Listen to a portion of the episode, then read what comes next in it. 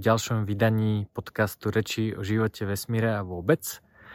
Tento raz e, nemám žiadny fancy setup uh, s mikrofónom, pretože sme uh, si pripravili pre vás záznam z krstu knihy Veľký reštart, uh, kde sa bavíme o rôznych témach knihy, ako je sledovanie, finančné sledovanie, COVID a nejaké rôzne hacky, biohacky, a životné heky, ktoré, o ktorých sa bavíme aj v knihe Veľký reštart. Uh, takže uh, nalaďte sa, ospravedlňte trošku zníženú kvalitu zvuku. Uh, Pavol a Mariana boli na letisku, takže uh, sme používali úplne low-tech technológie, integrované mikrofóny v sluchatkách a podobne a občas tam počuť aj ľudí na pozadí, ale myslím, že to zvládnete, ak vás téma zaujíma a ak nie, tak kľudne preskočte na ďalšie vydanie podcastu.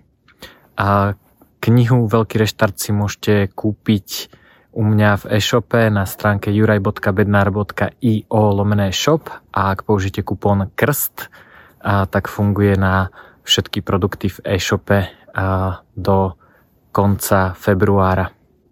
Takže užite si krst veľkého reštartu. Čaute, čaute. Ahojte všetci.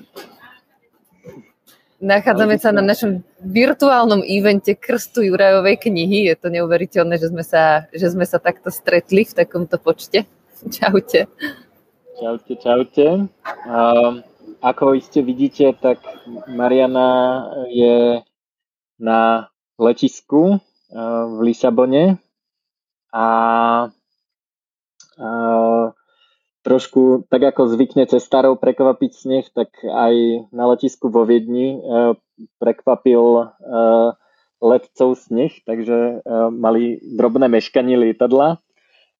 Ja vás zdravím z dediny, za mnou je síce Panama City, ale to, to je iba virtuálna Panama City a v skutočnosti sa nachádzam na slovenskej dedine, bližšie neurčenej, e, s veľa snehu a pomalým diesel pripojením, tak dúfam, že to celé nespadne. a, a my sme si pre vás pripravili a, takúto akciu, ktorú by som chcel a, spolu s vami a s ostatnými ľuďmi, ktorí na tejto knihe pracovali, pokrstiť a, knihu a, Veľký reštart Mariana ju editovala a napísala predhovor. A Wilder, ktorý sa snáď tiež pripojí, je tam vzadu za Marianou, napísal dve kapitoly spolu so mnou a napísal druhý predhovor, ktorý sme ale stratili, takže sa nedostal do tlačenej knihy, ale keď si ju kúpite u mňa, tak ho dostanete v pdf -ku. A je tu medzi nami aj Emo, ktorý robil grafiku, grafickú podobu tejto knihy, takže um, a nie len teda, nie len teda papierovej, ale aj e-booku, takže tam pekne je to vysadzané, prekreslené grafiky, e, obrázky a je to celé, celé super pekné. Aspoň mne sa teda veľmi páči uh, tá, tá grafická podoba. Uh, takže uh, ja ešte skúsim skúsim pozrieť, že či všetko funguje a skúsim pridať Wildera. A Marianka by nám zatiaľ mohla povedať, že... Že čo budeme má, dneska robiť. Čo budeme dneska robiť a, a, a ak sa chceš deanonymizovať, tak kam cestuješ? Aha, jasné.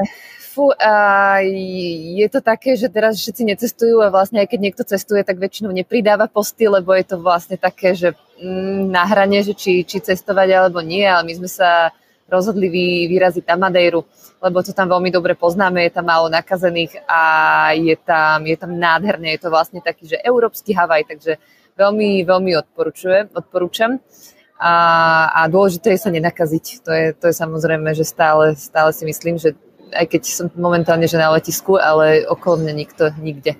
Pali sa už pripojil, no a ja by som ešte vlastne povedala, že čo ideme dneska, ako budeme dneska postupovať. Niekomu tam, niekto tam má vypeckovanú hudbu, ja si myslím, že to je Pali. Mutni si mikrofón, prosím. Ahoj.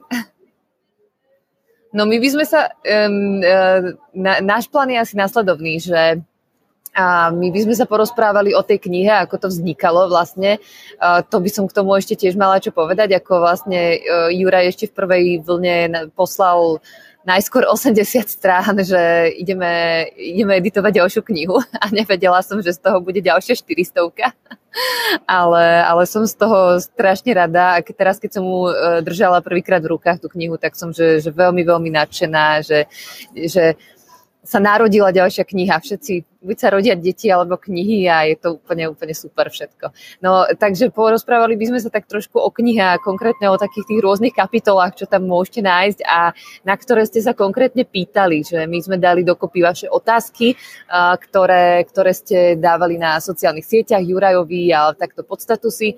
Takže tie určite odpovieme a potom asi sa pobavíme o tých častiach kníh, ktoré sa nám zdajú relevantné napríklad aj o diktatúre čínskeho typu, nie technicky, ale skôr, skôr tak filozoficky, prakticky, lebo máme tu aj Wildera um, a oni vlastne s Jurajom spolu túto, tý, túto kapitolu písali.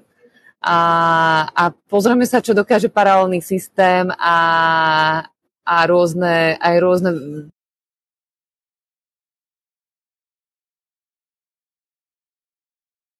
že, že, všetko, že všetko počujete a čo najviac informácií. Samozrejme, celý čas môžete klásť otázky a pýtať sa, čo vám nebude jasné a tak.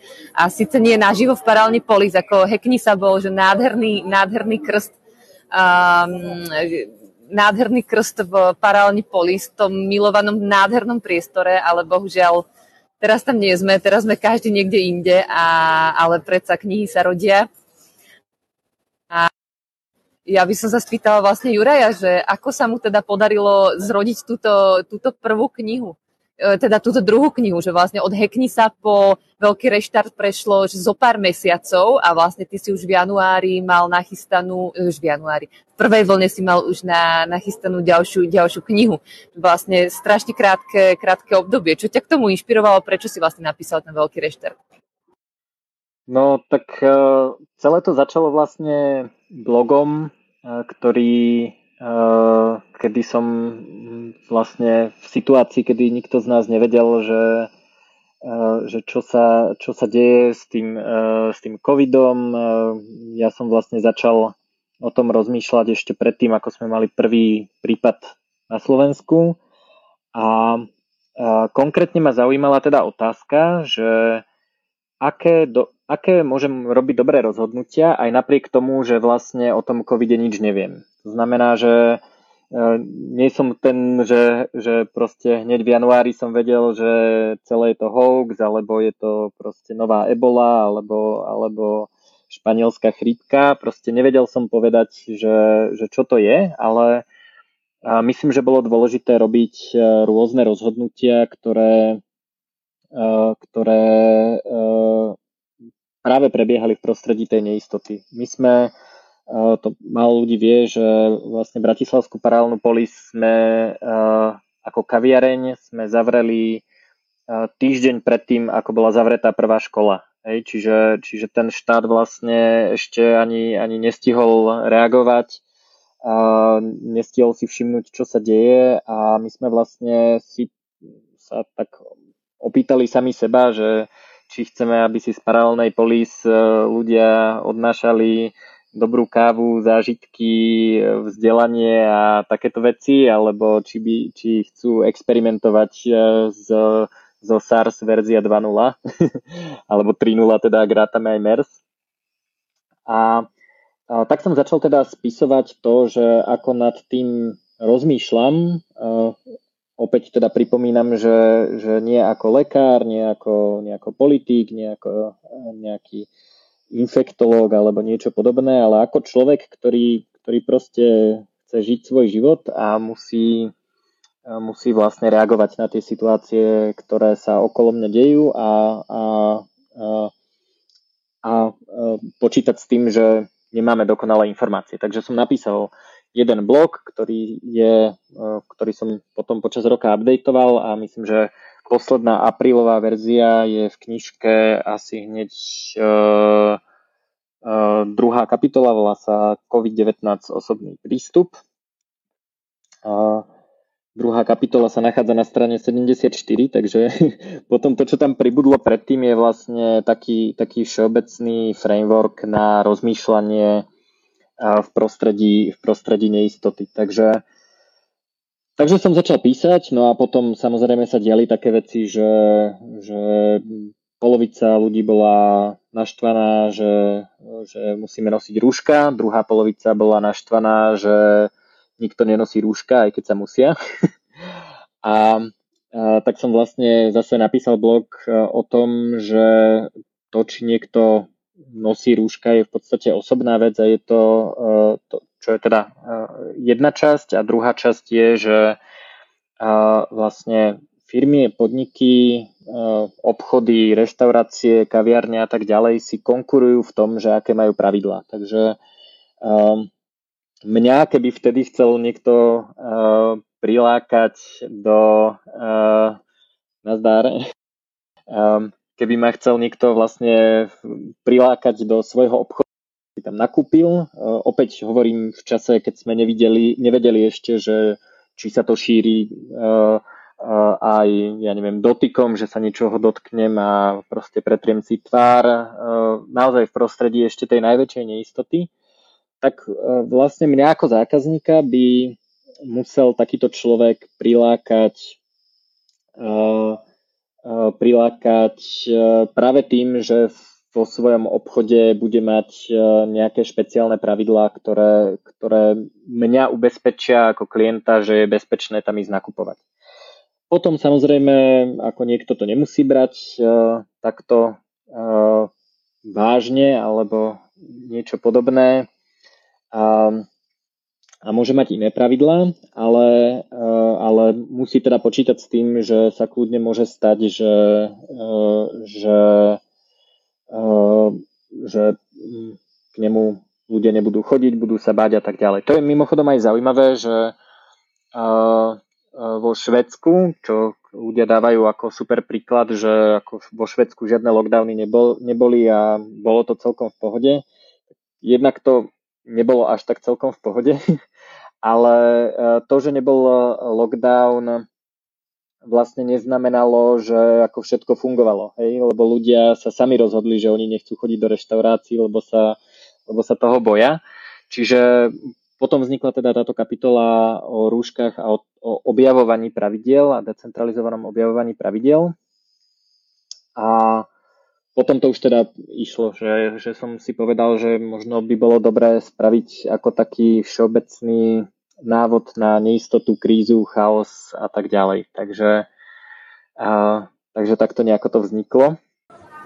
Hej, ja som, ja som celkom s prekvapením uh, sledoval. Ako, ešte aj vlastne k tej paralelní polis, že uh, ja som bola prekvapená, ako racionálne sa veľmi komunita rozhodla. Uh, paralelní polis, boli to vlastne nejaké tri Skype koly a uh, jednoducho všetci uznali za vhodné, ale naozaj, že bez hádok úplne maximálne racionálne, pokojne, že ideme zavrieť, pretože bude to obrovská strata, keď nezatvoríme a že strašne ďakujem všetkým za tie, za tie rozhodnutia. No a potom samozrejme, samozrejme prišla kniha. No áno, a táto kniha je taká, aj keď o nej ľuďom hovorím, že je jedno, akú máte situáciu, aký máte veľký reštart, to je úplne jedno, že čo v tom je, môže to byť vaša osobná situácia veľakrát. Mm. Uh, nemusí to byť, že svetová, ale tam si v tej knihe, v knihe presne viete nájsť to, ako, ako robiť s rizikom, čo si myslím, že vôbec nikto nevie. A keby som nečítala Taleba, tak ako tiež mám s tým problém, ale, a, a tvoje knihy, keby som toľkokrát nečítala tvoju. Uh, no a vy ste tam vlastne uh, v, napísali uh, s rozmýšľam, že či ideme po, ideme po poradí. A Nemusíme, ako to môžeme, má... môžeme ísť kľudne na diktatúru.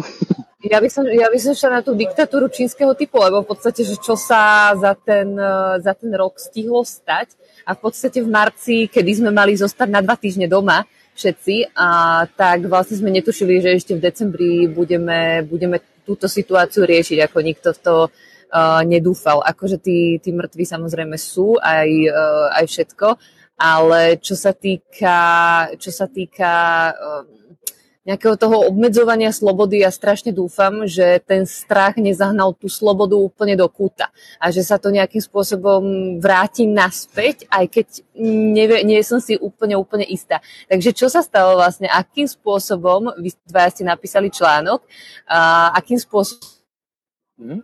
Ja navrhujem, aby sme to poňali tak, že tie prvé, všetky štyri diely sú inak na webe Paralelnej Polis, Uh, takže sú, sú blogy, aj keď v knižke sú trošku upravené, ale nie, nie nejak zásadne je k nim nejaké intro a je to teda zeditované. Ale ja len poviem Eš... na úvod, že vlastne prvé, prvé dva diely, prvý bol ešte pred covidom, venoval sa celkovo akože sledovaniu uh, finančnému, to znamená e-kasa, uh, rôznym návrhom na, na, na vytvorenie vlastne toho sledovacieho prostredia. A, takže to bol, to bol prvý diel. No a potom vlastne, keď, uh, keď prišiel druhý diel, tak uh, ten už sa venoval vlastne uh, COVID situácii. A uh, ten, ten vlastne uh, hovoril o tom, ako sa robia neúplne bezpečné contact tracing aplikácie, ktoré, uh, ktoré vlastne sledujú pohyb a stretávanie ľudí. Uh, na jednej strane sú neefektívne, na druhej strane dosť obmedzujú súkromie. Mimochodom, už po vypublikovaní knižky v,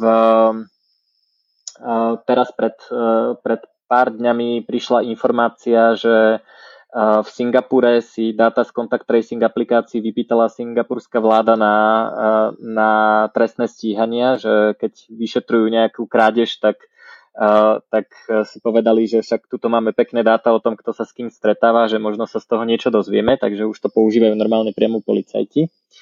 A ďalej sledovanie mobilov, ktoré je na contact tracing úplne na nič a tak ďalej. To sú to sú teda dve kapitoly, ktoré nájdete vo veľkom reštarte a tým by som sa teraz až tak nevenoval, a pretože od videnia reštartu vznikli ďalšie dve kapitoly a obávam sa, že to stále nejakým spôsobom, že, že to bude ako keby otvorený seriál, pretože stále, stále zavádzame nové veci. Už mám námet na, na piatý diel. Tretí diel je o tom, že Európska únia sa zase prebrala ono, politici sa vždy preberú raz za čas, keď zistia, že kryptografia im znemožňuje odpočúvanie a, a vlastne uh, je to o tom, že EÚ hľadá balans medzi bezpečnosťou a, uh, a uh, bezpečnosťou užívateľov a, a bezpečnosťou spoločnosti, vyšetrovanie proti terorizmu a neviem čo, akurát, že ten balans sa dá dosiahnuť buď plným zákazom šifrovania a, a, alebo teda nejakým spôsobom obmedzenia toho šifrovania a na jednej strane a na druhej strane je, je vlastne to, že, že to end-to-end šifrovanie nie je prelomiteľné. Medzi tým v podstate nič nie je. Wilder, možno k tomuto by si mohol uh, ty, uh, ty tiež niečo povedať. Ty si mi teraz uh, akorát hovoril nejaké, nejaké novinky na tému Európskej únie a end-to-end šifrovania? Uh, ja by som najskôr chcel, počujete ma dobre teraz? Áno, super, dobre, fajn.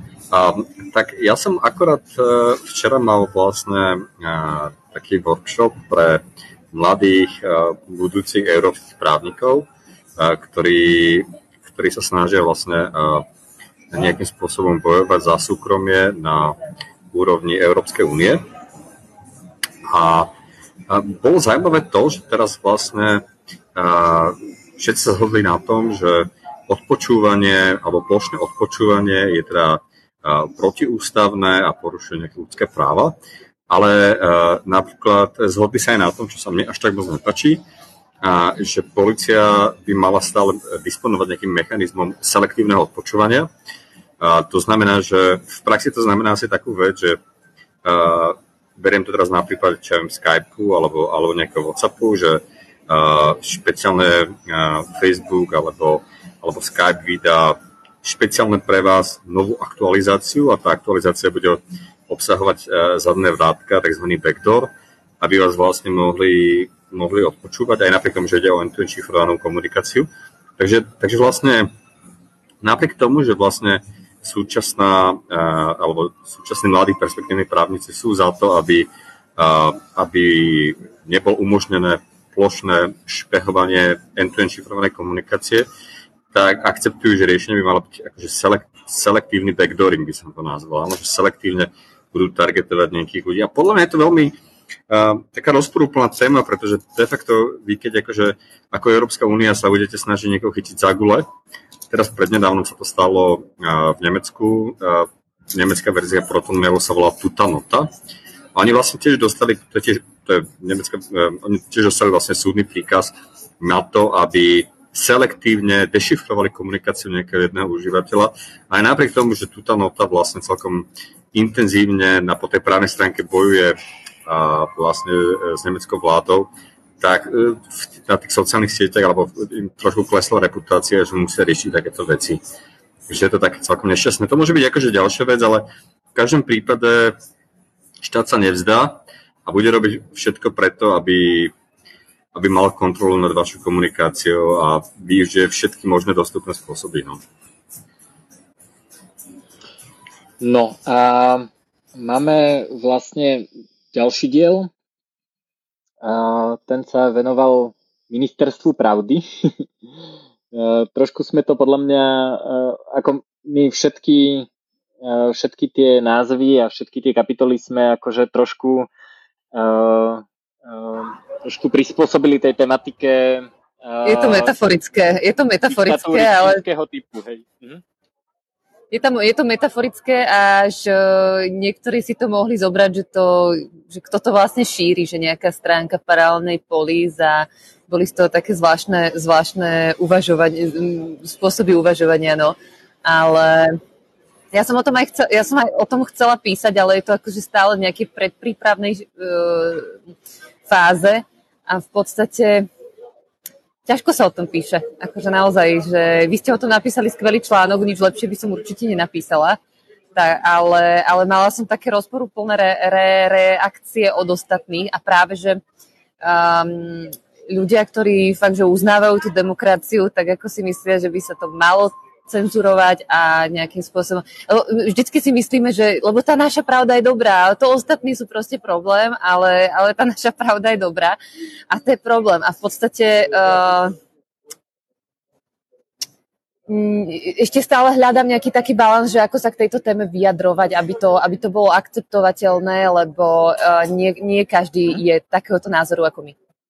Dajme, no, dajme ako... taký trošku kontext ešte, že, že o čo ide ešte predtým. A vlastne uh, sú to ako keby dve veci. Uh, jednak je novela zákonu o kybernetickej bezpečnosti, ktorá umožňuje NBU na základe žiadosti akejkoľvek štátnej inštitúcie, vrátane policie, a vypnúť akýkoľvek obsah na internete. Hej, čiže tzv. veľké červené tlačidlo.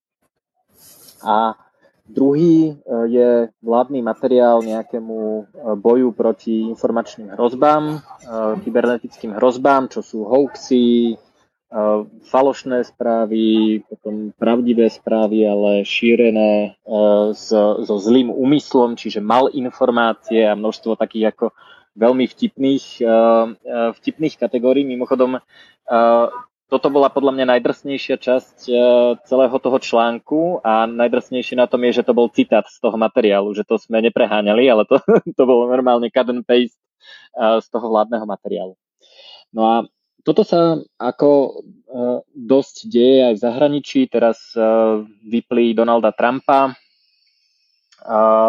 Amazon, Apple a Google vyhodili z internetu alternatívnu sociálnu sieť Parler, čiže krajina, ktorá akože si fičí na prvom dodatku ústavy, tak vlastne akože tri korporácie stlačili každá svoje vlastné červené tlačítko a zrazu proste zmizla z internetu zo dňa na deň celá sociálna sieť. A v podstate no, vlastne s týmto Trumpom je to také, že dosť zaujímavé, že, že čo sa bude diať, lebo kam pôjde on, lebo sú, sú sociálne siete, ktoré nejdú nejakým spôsobom blogovať, aj keď sú tam, je tam kopec náckov a kadekoho, a, ale od, e, t, bavíme sa o technickom riešení, že čo nejde blokovať, no, e, blokovať, no tak vlastne Trump sa niekam posunie a tam vlastne za ním pôjdu všetci. tá jeho, tá jeho obrovská masa, takže to je celkom zaujímavé. My sme, už sme pred nejakým rokom alebo dvomi, tak sme uvažovali, že kam by sa paralelná polis posunula na ktoré sociálne siete, pretože to musí nastať, nastať tzv. že skupinová, taká obrovská, že skupinová vlna, aby sa tam presunuli vlastne viacerí, aby to, to malo nejaký impact. Ja by som chcel povedať, tak, že tak, tak. Čo, čo sa týka vlastne ministerstva pravdy, tak to bola hyperbolizácia trošku. Je to priamy odkaz na Georgia Orwella 1984, ale v každom prípade to, že vlastne štát nejakým spôsobom uzurpuje rozhodovať o tom, že čo je má informácia, fake news, tak to je podľa mňa už ako celkom hardcore. Ešte k tomu, späť k tomu Trumpovi. Jedna z takých vecí, ktorú, o ktorých hovoria bezpečnostní analytici a bežní uh, takí demokratickí alebo, alebo ľudia, ktorí nemajú Trumpa, si to neuvedomujú, je to, všetci tí jeho fanúšikovia, ktorí boli na tom, na tom parle a teraz, teraz odišli, tak oni odišli na Telegram. Oni odišli na platformu, kde, kde, kde vlastne celé to silne pravicové extremistické krídlo bude podstatne náročnejšie monitorované zo strany štátu, a ako by bolo napríklad na tom parle. Áno, že kde, kde sa hoci k tomu prihlásiť a tak ďalej. Takže teraz vlastne nastala situácia, že, uh, že tá, tí, tí, tí, tí najväčší radikáli, voči ktorým sme oficiálne chceli bojovať tou cenzúrou sociálnych sietí a tým, že sme zablokovali celú ich sociálnych sieť, prechádzajú do undergroundu a ten underground bude podstatne ťažšie monitorovateľný a špehovateľný aj uh, zo strany štátu, takže vlastne je to ešte horšie, ako to bolo. A toto akože, uh, toto, toto akože tvrdia rôzni bezpečnostní analytici a a myslia si, že to celá tá situácia sa ešte len zhoršila vlastne týmto. A to nezávislo od toho, či Trumpa máte alebo nemáte rádi. Je to tak, ja som napísal vlastne o tých sociálnych sieťach, akurát pastujem linku, som hľadal, hľadal linku, článok o alternatívnych sociálnych sieťach, lebo my vlastne tiež dosť používame iné sociálne siete ako, ako Facebook, e, vlastne komunita paralelnej polís alebo rôzne iné komunity e, sa e, veľmi často stretávajú na signál alebo tríma skupinách, kde, kde ako nie je cenzúra, lebo, lebo tie služby vlastne nevidia obsah správ, hlavne pri signále, ktorá má teraz, ktorý teraz pustil novú podobu skupín a oni nevidia ani názov skupiny. Je tam naozaj, a už ani nie členov, ne, uh, vidia len jednorazové identifikátory a tak ďalej. Že tie skupiny sú naozaj robené tak, že signál je služba, ktorá preposiela kusy dát a nevie o tom, že, že aký je obsah. A je to dôležité preto, lebo uh, veľmi často si tie služby nejako zmyslia, že niečo sa teraz nesmie. Hej, že napríklad keď chcete kúpiť a predať uh, kryptomeny vo svojom meste, tak je podľa mňa super si založiť uh, lokálnu tradovaciu skupinu, a napríklad na signále, kde, kde si pridáte ľudí, ktorí chcú kupovať a predávať krypto a a vlastne e, komunikujú. Keď máte vo svojom meste ľudí, ktorí sa zaujímajú o 3D tlač, tak je super si založiť signál skupinu a proste deliť sa o to, že e, kto našiel aký filament, kto čo vytlačil a všetky takéto, takéto veci. A uh, ono je to zaujímavé, pretože to nevidno, pretože to nie je také, že, že koľko má Facebook denných užívateľov a tak ďalej, že, že ako o tých skupinách vlastne ani ten signál nevie veľa povedať, že Eh, že aké, aké vôbec tie skupiny sú, pretože, eh, pretože jednoducho nemá, nemá o tom dosť informácií vzhľadom na to, ako je to spravené.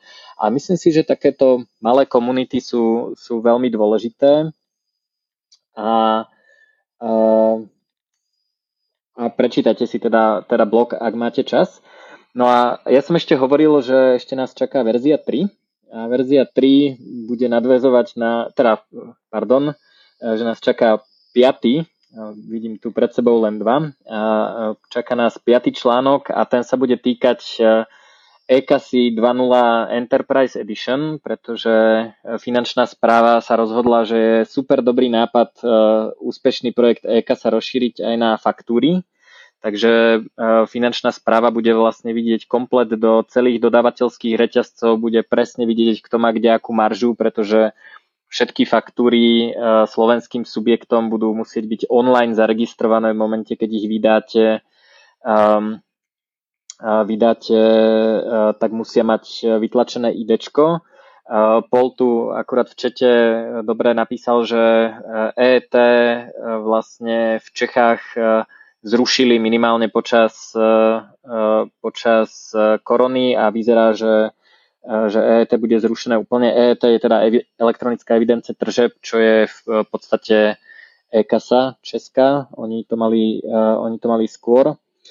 A Takúto hardcore enterprise verziu e-kasy aj na faktúry majú momentálne v Maďarsku a vlastne veľmi veľa ľudí a hlavne firiem na to nadáva, pretože keď máte e-shop, ja neviem, keby som chcel posielať veľký reštart maďarským, teda Slovákom žijúcim v Maďarsku, a tak by som im tú knižku nemohol poslať legálne bez toho, aby som nezaregistroval na, v nejakom maďarskom IT systéme tú faktúru, ktorú im vystavujem. Aj keď som slovenský subjekt, keď fakturujem do Maďarska, tak sa musím zaregistrovať do nejakého divného maďarského systému.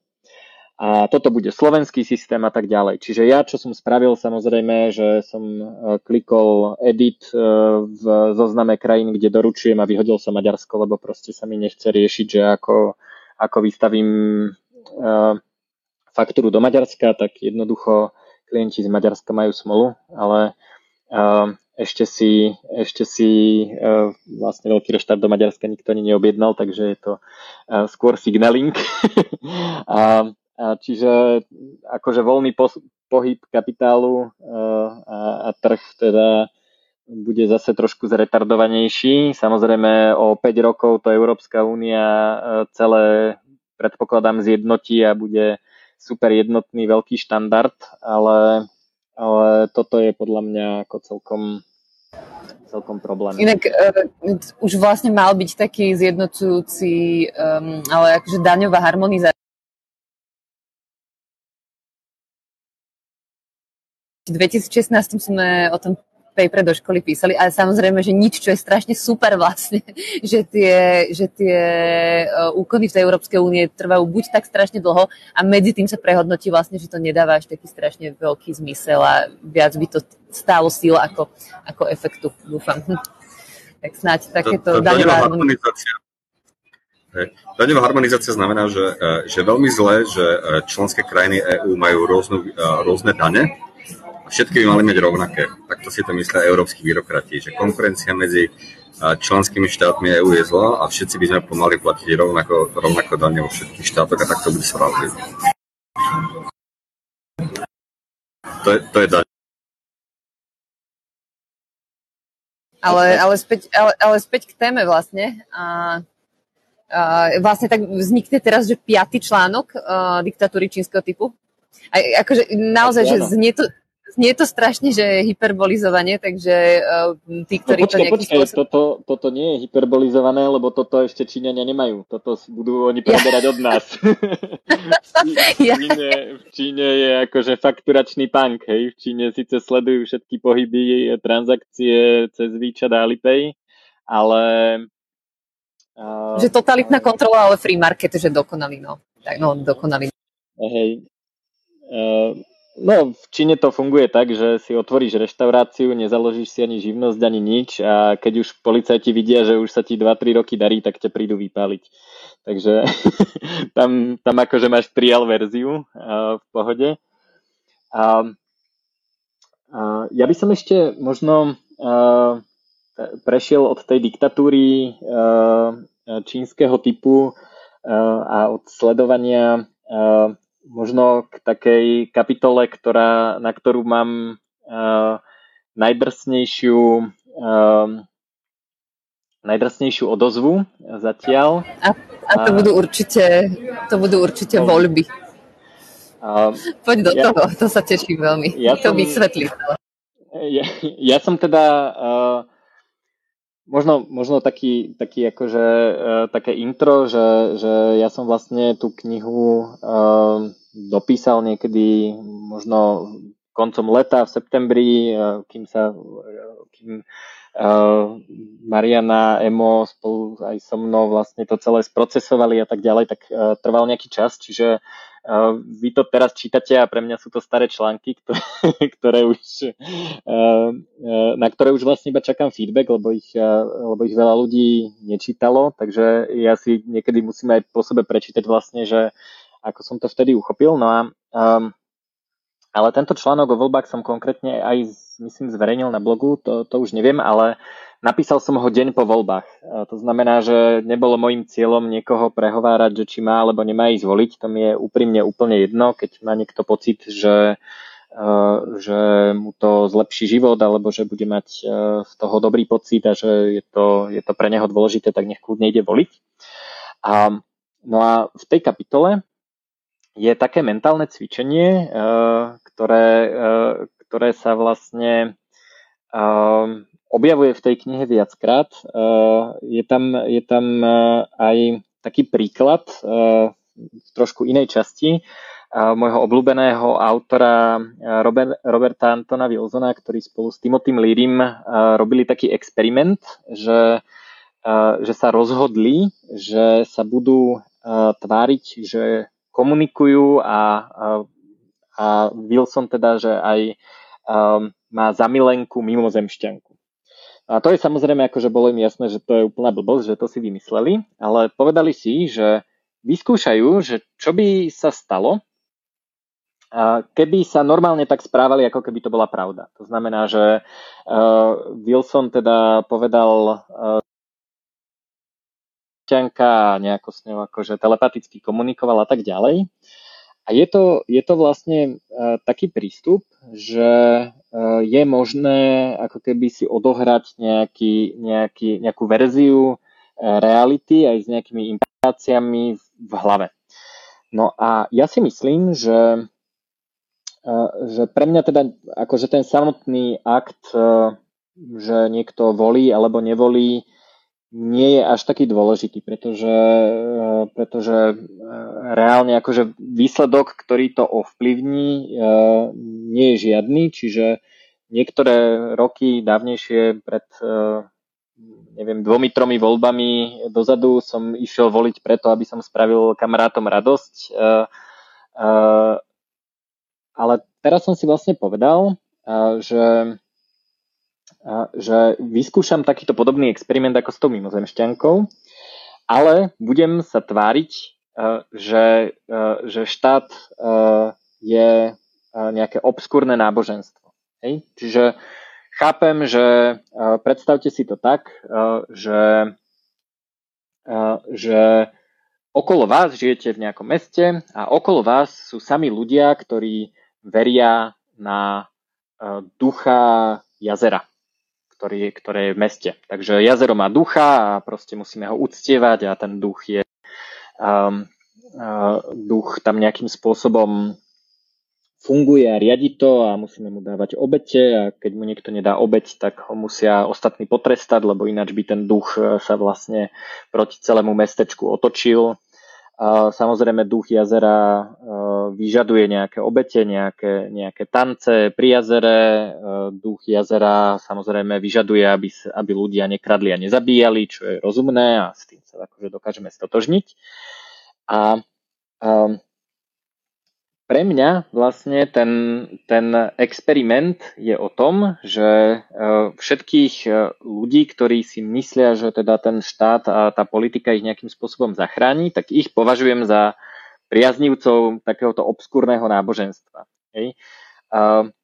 Čo to znamená? No určite sa e, mi nechce, akože ak, ak mi nebudú robiť zle, hej, ak mi to neprikážu, tak e, sa mi nechce uh, zúčastňovať sa ich uh, obskúrnych rituálov, uh, vrátane teda volieb alebo akýchkoľvek iných rituálov. Um, no a uh, keď takto žijem a takto, takto vlastne vnímam uh, celú tú situáciu, že všetci okolo mňa sú proste Eh, priaznivci šialeného náboženstva, eh, tak vlastne to moje vnímanie toho, toho etatizmu, toho, toho eh, náboženstva štátu je o risk managemente. To znamená, že prvom rade ako nemám prečo kompromitovať svoju morálku, takže ako to, že je zakázané vraždiť, tak to sedí s mojou morálkou a ja tiež vlastne ne, nevraždím a nekradnem, takže, a, takže v tomto akože je jedno, že aký je zákon, pretože to aj tak nechcem robiť, lebo je to nemorálne. A, ale sú veci, ktoré sú pre mňa čisto risk management. Hej, že napríklad lockdown. Hej, že ja som si spravil vlastný lockdown, nestretávam sa s ľuďmi, eh, je mi akože v zásade jedno, že aké sú momentálne pravidlá, pretože eh, ja robím všetko preto, aby som eh, bol v bezpečí. A všetky tie ich pravidlá sú proste ich, ich náboženské tance pri jazierku, kde, kde ako slúžia svojmu, svojmu bohovi. A čiže zákony sú risk management, hej, že ja nepotrebujem teraz poznať nejakú hĺbkovú filozofiu štátu a ako je to poskladané ústava, neviem čo zákony a aké, ak, ako tie zákony fungujú. Nemusím sa vetviť do tej filozofie, že a toto je demokratické, a toto je protiústavné, a toto sú ľudské práva a všetky tieto veci. To sú proste ako príbehy o tom jazernom bohovi. a pre mňa je to risk management. Hej, ja viem, že keď ako e, prídem e, e, pred e, obecný úrad a vyčúram sa na symbol Slovenskej republiky, tak mám problém, aj keď teda to neuznávam ako nejaký symbol. A viem, že to ne, nebudem robiť, lebo teda tí priaznivci toho náboženstva by, by ako zhod, zistili, že som znesvetil ich symbol, aj keď teda ja neočúravam dokonca ani symboly, ktoré, ktoré uznávam, ani aj ktoré neuznávam, žiadne. Ale, ale vlastne je to risk management. A druhá vec je, že čo je podľa mňa ako v kontexte veľkého reštartu veľmi podstatné, je, že títo ľudia sa, sa nespoliehajú na ten štát. A to je veľmi dôležité, pretože keď máte firmu, napríklad, ste podnikateľ, máte firmu alebo ste živnostník a viete, že štát vás nezachráni, že proste nemá na to žiadne, žiadne ako nejaké morálne právo, teda nemá morálnu povinnosť vás zachrániť, proste nikto vám to neslúbil, tak sa pripravujete trošku inak na, na nečakané situácie. Hej? Rozdiel je v tom, že teraz ako prišla pandémia spojená s nejakou krízou, ktorá, je, ktorá bola asi naštartovaná lockdownami a zavretím prevádzok a tak ďalej. No a všetky, všetky tieto firmy uh, vlastne uh, nejakým spôsobom uh, čakajú, že ten štát ich zachráni. Samozrejme, ten štát e, by ich teoreticky, keby sme sa pozreli do toho optikou toho náboženstva, tak by ich mal zachrániť, lebo im zavrel tie prevádzky. Ale ako som hovoril, e, vo Švedsku reštaurácie nikto nezavrel aj tak do nich ľudia nechodili. Čiže to je podľa mňa podobné ako po útokoch 11. septembra, kedy lietadla stále lietali, len ľudia sa proste bali lietať. Tak e, do tých lietadiel nešli a samozrejme štát zachraňoval aerolinky, lebo apokalypsa, kto by počítal s tým, že sa môže stať, že ľudia nebudú, nebudú lietať. Čiže ak neverím v ten štát ako, ako toho, toho uh, boha jazera, ktorý ma zachráni, keď robím správne tanečky, tak moja firma samozrejme sa musí pripraviť na to, že môže nastať kríza a nikto ma nezachráni. Čiže um, ten ako keby kultúrny switch v hlave, ktorý bol naštartovaný tým, že že nejdem voliť, lebo, lebo proste nerad, eh, akože, eh, nie že nerad, ale prípada mi zbytočné robiť teda ten obetný tanec okolo ohnička pri jazere kvôli, kvôli nejakému bohovi jazera. A tak začalo to týmto, ale vlastne je to o, o úplne prepnutí toho mindsetu do takého módu, kedy naozaj robím len risk management. To znamená, podnikám tak, že počítam s tým, že môže, môže prísť kríza, nikto ma nezachráni, môže sa mi super dariť. Mám vlastne otvorené všetky možnosti, som vystavený tej plnej neistote a takéto firmy sú oveľa odolnejšie a dokonca môžu takéto situácie aj využiť. Kdežto keď niekto ako strávi pol roka tým, že vypisuje na Facebook, že halo, ale my sme neviem čo, um, um, kultúrna obec a nemôžeme hrať divadlo a zachránte nás, lebo, lebo proste ste nám zakázali hrať divadlo, čo Mariana asi uh, bude, uh, bude to v jej téme, keďže, keďže hrá v divadle tak vlastne človek, ktorý v ten štát neverí, tak, e, tak v momente, keď mu zakážu robiť divadlo, tak rozmýšľa, že čo ide iné robiť. Má, buď má rezervy, alebo, alebo si povie, že OK, tak ideme hrať online, alebo idem robiť niečo iné. E, ako tých možností je vždy, e, vždy veľa, ale vlastne tá viera v ten štát, tá, ten, ten ako keby divný kultúrny setup v tých ľuďoch spôsobil to, že uh, že oni stále čakali na ten štát, lebo si mysleli, že ale to je moje právo, neviem čo ústava, mám právo podnikať a proste potrebujem kompenzáciu a snáď to niekedy skončí. No. Nemusí to skončiť a treba mm, No áno, s týmto absolútne súhlasím, že v podstate, že štát absolútne nemal pripravenú, pripravený ani management pomoci, ani samotnú pomoc, alebo zdroje na tú pomoc. A keď aj nejaké, nejaké mali prísť, tak ako všetci sa na to zhrkli, že to pôjde na dôchodky, to pôjde na zdravotníctvo, to pôjde všade. Ale najväčšiu vinu tam vidím, vidím nevidím ani v nejakých tých náčelníkov našich, ako si vlastne aj v knihe ich uvádzala, veľmi sa mi to páči, náčelníci. Ale v tom, že ľudia nejakým spôsobom slepo dôverovali v to, že e, títo náčelníci nejakým spôsobom pomôžu, ale oni ne, nevedeli, oni tie celé tlačovky, ktoré boli nachystané, tak oni boli len o tom, že oni sami nevedeli, čo majú robiť a iba, iba to posúvali tú zlú energiu ďalej vlastne. Ale, ale mm, ešte vytvorili ilúziu v ľuďoch, že určite im pomôžu. A tí ľudia sa nejakým spôsobom e, nejako slepo verili a dôverovali, že im, a napríklad umelci, umelci fakt verili, že im ten štát pomôže a zostali, to, to sú šialené prípady, takže uh, tam preto radšej uh, počas tohto sa nejdem sa zamýšľať nad týmito všetkými uh, hroznými osudmi ľudí, ktorí fakt, že dopadli zle kvôli tomu, že sa spoliehali na pomoc od štátu, Mm, a aj čo sa týka opatrení, aj čo sa týka podpory a tak ďalej, ale skôr tam sa mi páčilo, ako si v knihe písal ten mindset renesančného človeka. A ja, mne sa páči tá myšlienka už strašne dávno. A aj asi ju, asi ju aplikujem, lebo nerobím že jednu vec, ale že každú tak trošku, nie úplne dobre. A, a teraz... tam bola uvedená aj ako príklad, myslím, Aha. No, No, vidíš. A vlastne e, teraz počas tej pandémie tak um, ten veľký reštart nastal v, to, e, v tom, že hoci kto začal robiť čokoľvek, že jednak ľudia si začali robiť že online kurzy uh, na úplne iné povolania, ktoré, ktoré doteraz nerobili a museli sa prekvalifikovať a to nie je zlé vlastne nejakým spôsobom. Ako samozrejme, keď niekto, že celý život hrá divadlo, tak ťažko sa mu bude robiť niečo iné a ja dúfam, že tí ľudia nájdu inú cestu a veľmi si ich zastávam, ale, ale akože prečo neskúsiť ďalšie veci? Veď to je úplne super. Teraz tá pandémia tomu dala príležitosť. Nie, nie, niektorí, niektorí lebo museli, niektorí lebo, lebo chceli. No.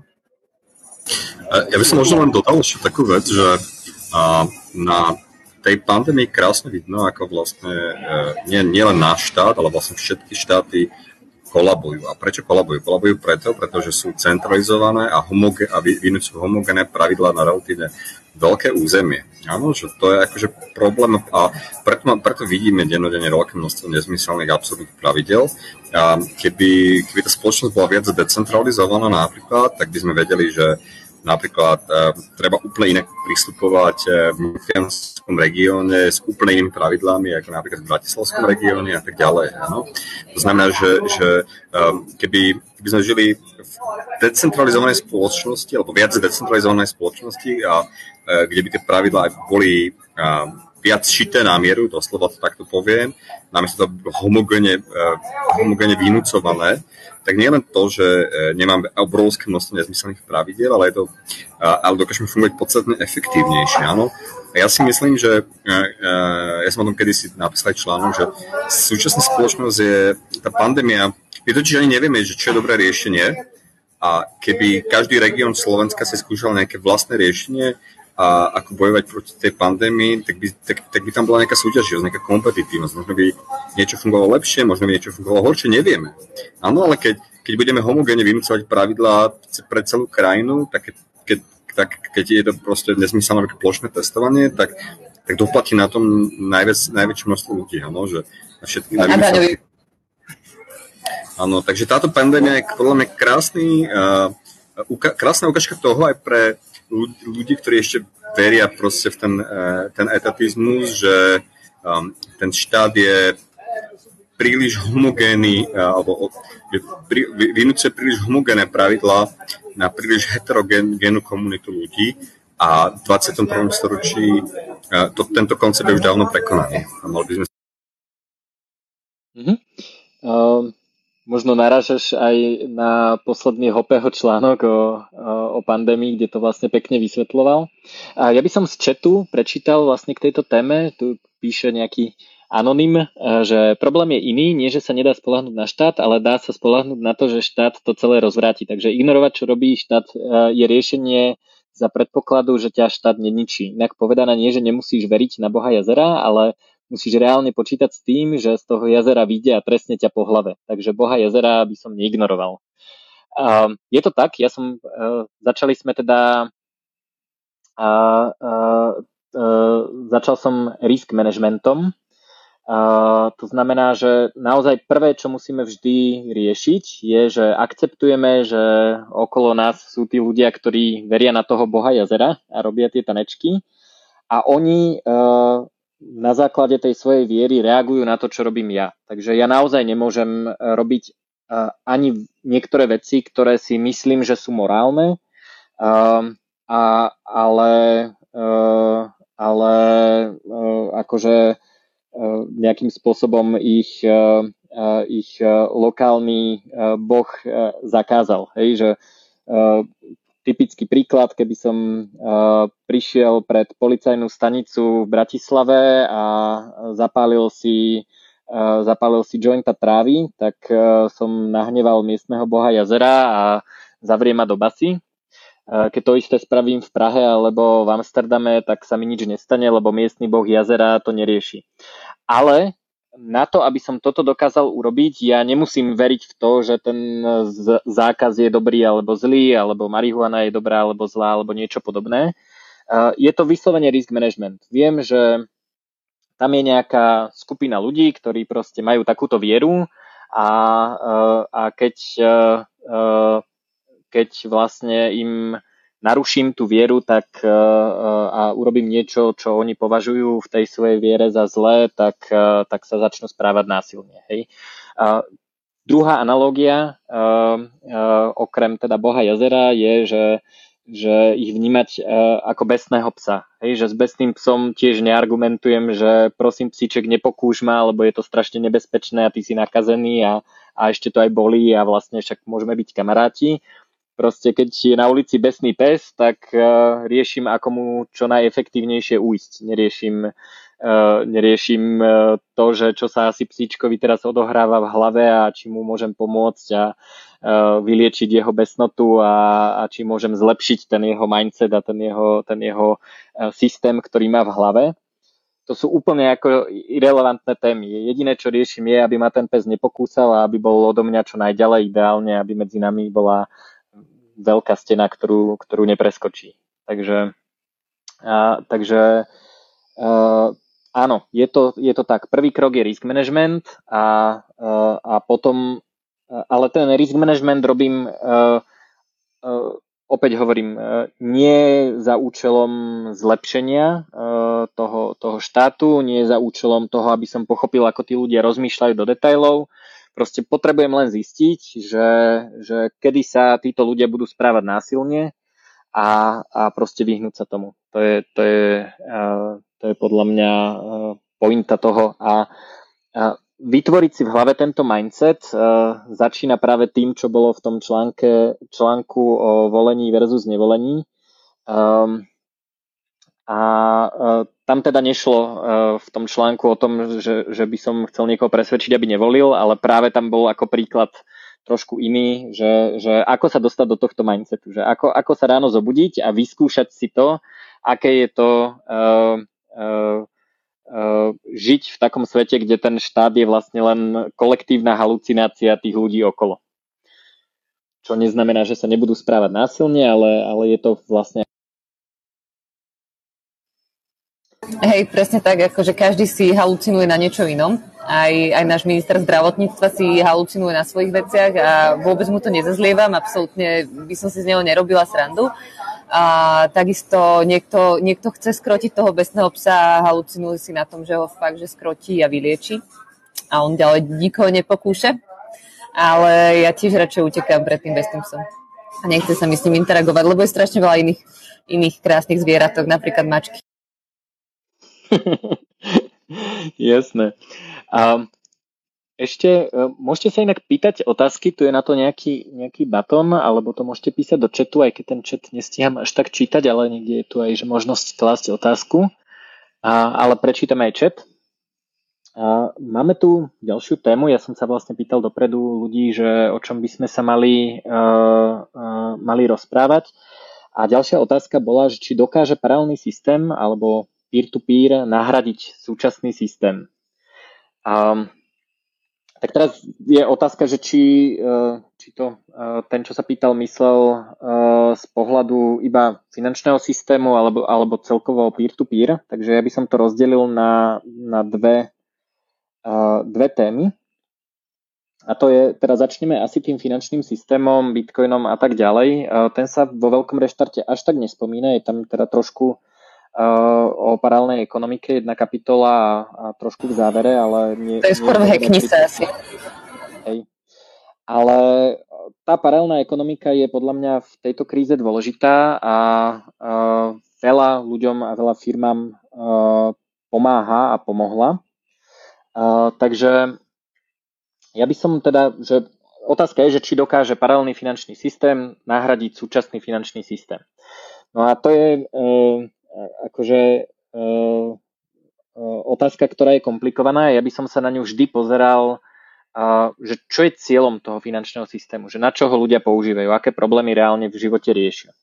Tak veľa ľudí uchováva hodnotu, chce si, chce si sporiť, tak tam si myslím, že paralelný finančný systém, či už vo forme zlata alebo bitcoinu, Uh, nie, že v budúcnosti nahradí súčasný systém, ale podľa mňa, uh, kto nie je úplne šialený, tak, uh, tak ako už dávno tieto nástroje používa.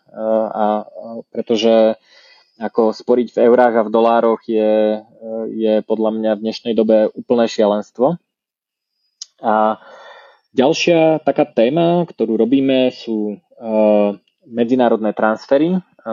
Myslím si, že Samozrejme, ako Bitcoinu je jedno, že či ho posielam cez hranice alebo, alebo človeku, ktorý stojí vedľa mňa. E, to, to vlastne tu sieť nejak nezaujíma, ale e, čiže akékoľvek transfery, ale medzinárodné transfery podľa mňa už dnes e, sú lepšie ako, ako klasický finančný systém. Ak používate medzinárodné bankové prevody, tak tak sú drahé, trvajú dlho a nevždy zafungujú, pretože banky proste maj, majú kopec e, zvláštnych otázok.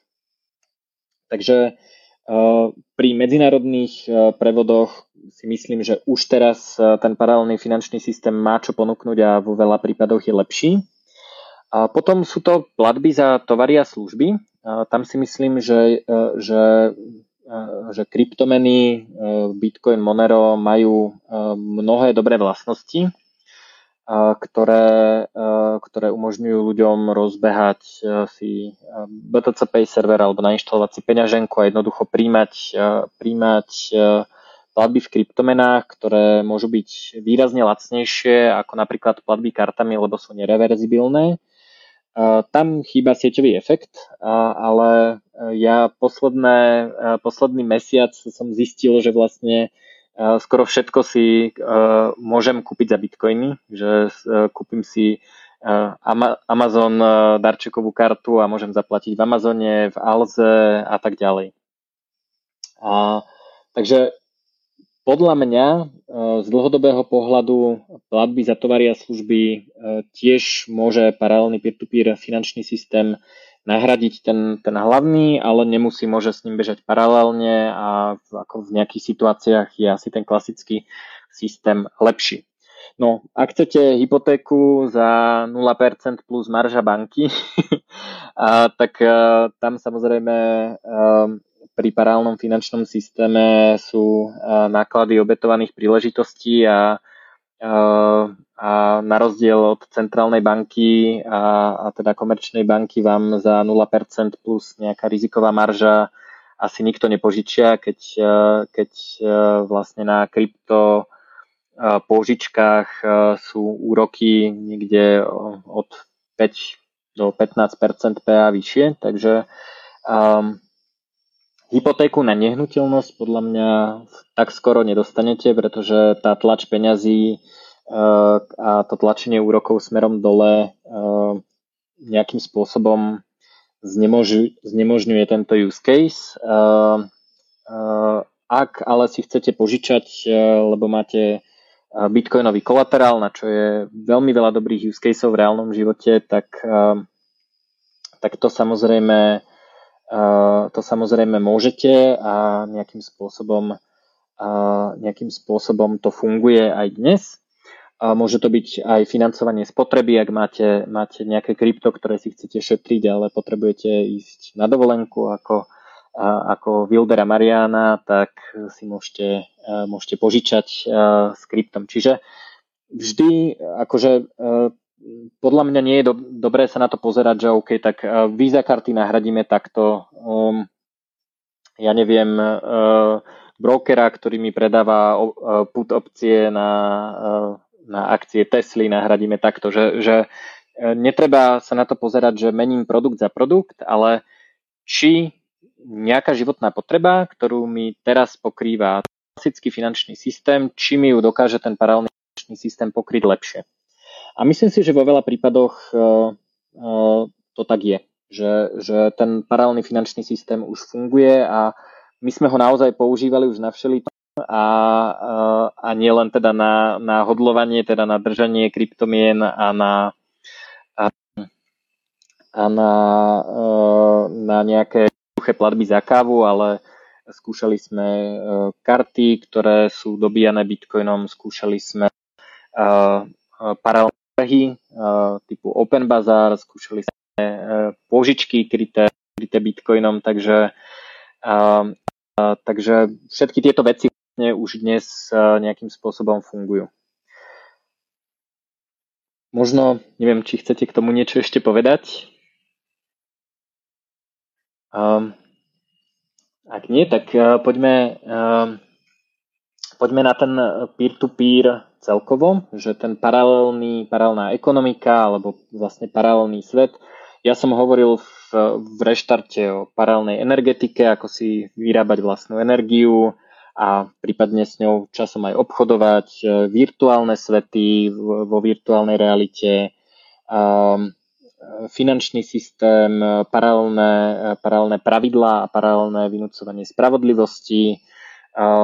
Toto všetko vlastne sú nejaké aspekty, ktoré do nejakej miery fungujú už aj teraz. Že to nie je nejaká hudba budúcnosti, že musíme počkať na nejaký ako deň D, kedy sa spustí paralelné riešenie ale vlastne všetko toto môžeme robiť dnes a môžeme, môžeme s tým experimentovať. Hej, že, že veľa ľudí, ja neviem, ja rád jem meso, som, som uh, dosť mesožrút, uh, na, rozdiel, na rozdiel od Wildera uh, a uh, Mariana neviem, koľko teraz je mesa, ale ona si teda niekedy dá. Ale ale napríklad e, som teda našiel e, farmára, ktorý chová bio e, kravičky a robí proste shady dealy na parkovisku z kufra do kufra, kde ja mu dám, mu dám hotovosť, on mi dá meso, nemá to žiadnu pečiatku hygieny, ale, ale porozpráva mi 10 minútový príbeh o tom, čo tie, čo tie kravičky jedli, ako sa mali a, a zodpovie mi na všetky moje otázky. A, a som zrazu zapojený do paralelnej produkcie potravín. Bez toho, aby som musel akože nejako oficiálne oznámiť, že hurá paralelná produkcia potravín. Podľa mňa ten, ten farmár, chovateľ ani nevie, že je v nejakej paralelnej ekonomike a v nejakých peer-to-peer vzťahoch, ale reálne sa to stalo, pretože zaparkoval na parkovisku, ja som zaparkoval vedľa neho, otvorili sme kufre, dostal som, dostal som meso, on dostal cash, akože neviem, či si interne v aute potom vydal E, bloček z e-kasy, ja som žiadny nepotreboval, takže predpokladám, že nie. A, a vlastne a e, toto sa deje. Hej, to, to, čiže tým chcem povedať, že, že ako my nečakáme, že teraz e, dojde k tomu, že, že niekto luskne prstom a povie, že OK, starý systém sme teraz vypli a zrazu sme v tom paralelnom a, a starý nás nezaujíma, ale je to vlastne o tých, o tých ako keby malých uh, uh, malých krokoch, ktoré môžeme robiť podľa potreby a to podľa potreby je dôležité, že nemusíme teraz uh, uh, to je t- taká tá klasická otázka, že, že keby nebolo štátu, kto by staval cesty, tak zrazu musíme t- vyriešiť, že a kto by robil úrad práce a, a kto by dotoval folklórny súbor Lučnica, hej, a, a že toto nie je, nie je to, čo vlastne musíme zodpovedať, keď, chcem, keď riešime ten paralelný, paralelný systém, pretože to nie je naviazané na potreby. Hej, že ja nepotrebujem úrad práce, lebo existuje profesia.sk, keby som si chcel nájsť prácu.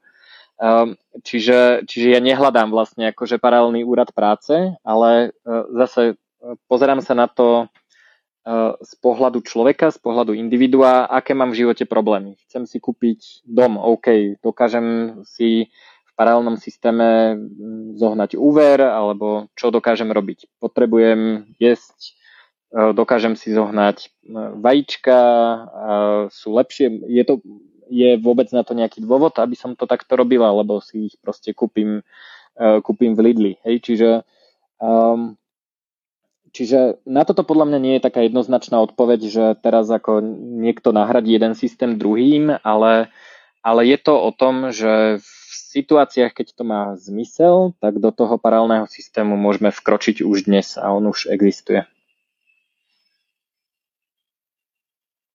Toľko k môjmu monológu o, o, o, o tom, že či Dobrý dokáže... Neviem, či vás uh, niečo napadá, že či vy používate nejaké, uh, nejaké iné uh, na, namiesto toho mesa nejaké iné paralelné systémy? E, ja som robila reportáž na jeseň v, na Lazoch pri Detve a to je taký paralelný systém, tie lazy, že, že tie veci, o ktorých hovoríme, tak oni tam dávno akceptujú, akože samozrejme barter, e, meso za, meso za jogurty a tak ďalej, takže, takže to funguje a strašne veľa komunitka, ako my o tom takto teraz hovoríme, ale to je, to je úplne tá najprirodzenejšia forma. A, takže vlastne sa k niečomu zase vraciame. Akurát vieme, vieme to platiť kryptom a vieme, vieme tam nezanechať tú, uh, tú finančnú stopu v podstate. A, ale, ale akože vraciame sa ku koreňom, akože pre tradicionalistov to môže byť dobré. Mm, ale áno, a špeciálne, špeciálne počas covidu, a, tak uh, dobre vidieť už len v tom marci, ako si začali všetci extrémne pomáhať a vytvorili sa také skupinky, uh, také tie už vtedy tých ľudí, ktorí, uh, ktorí si navzájom, ja neviem, vymieniali lieky, keď niekto potreboval, uh, respirátory, keď, keď boli zakázané uh, tie FFP trojky, alebo keď ne, nebol nedostatok FFP dvojek a tak ďalej. A, um, takže a, te, takže tie paralelné štruktúry sú že absolútne, absolútne uh, všade. A myslím si, že tak ako boli počas, uh, boli počas sociku tieto, tieto paralelné ešte viacej vzrástli po, počas, uh, počas covidu, takže naozaj, že my sme si čo, že vy, vymieniali a tak ďalej. Tak ako, ako Michal Kodnar píše, dá ekonomika, samozrejme, ako sa teraz počas, počas pandémie, že absolútne ale to nie len, že na tých nižších pozíciách z hľadiska, uh, z hľadiska uh, rodín a kamarátov a tak, ale taká tá šedá ekonomika uh, pred pár dňami zaznela vo všetkých nenahnevaná, že má vakcínu alebo čo vôbec, ale, ale to je tiež taká šedá ekonomika. Ja neviem ani, ako to vyšlo von, ona sa tým asi musela pochváliť na sociálnych sieťach, alebo čo. A um, táto, vlastne teraz chcela ísť že do prvej línie pracovať, ale naozaj, že ja som nechápala ten hejt, ktorý je voči nej, akože áno, hnusne sa predbehla, ale ten systém toho očkovania bol celý stavovský že v podstate, že tak ako, ako prichádzalo, prichádzalo to, um, tie vakcíny a ako sa vlastne spravil ten, ten uh, systém tých niekoľkých fáz, tak to bolo, že, že strašné, samozrejme v prvej vlne úradníci, zamestnanci Slovenskej pošty a tak ďalej. A človek, ktorý si to, ktorý si to platí a platí brutálne prachy do odvodov, tak tak uh, ho predbehne Dominika Cibulková, samozrejme. Takže Inak, je to... Ja, ja byť uh, Dominikou Cibulkovou, tak sa zaočkujem. Podľa mňa to je úplne racionálne. Však musí trénovať, chodí na túr, sa ju by COVID proste na mesiac odpísal. Uh, jediné, čo je vlastne na tom zle, uh, nedovolili uh, že jej nedovolili vlastne si za to zaplatiť. Hej, to je celý problém pretože ona ako keby... Um, aha, tu niekto píše, že ona už nehrá. Potom je to iné. OK. No tak na materskej je to inak uh, veľmi podobné, že, že ja som napríklad uh, toto tiež uh, riešil uh, riešil vlastne nám sa teda narodil syn počas hardcore covidu, takže že ja by som napríklad tiež bol rád, keby sme my mohli ako ľudia zhodnotiť, že, uh, že považujem sa teraz za rizikovú skupinu, lebo proste nechcem nakaziť uh, tehotnú partnerku alebo niečo podobné. A, a proste si za to chcem zaplatiť. Hej? Tam samozrejme s tým očkovaním je viacero problémov, to asi tu ne, nemá cenu úplne doriešiť, ale ako vakcín je dosť, oni nestíhajú očkovať, eh, ale keď eh, ako le, sa lekár ozve, eh, napríklad ginekolog, že on by svoje pacientky v pohode zaočkoval v ambulancii pri bežnej prehliadke, že nemá s tým problém, proste spraví prehliadku, pichne vakcínu do svalu a pol hodinku počká von, a, tak, tak mu to nedovolia, lebo to proste je mimo poradie, mimo toto, takže akože...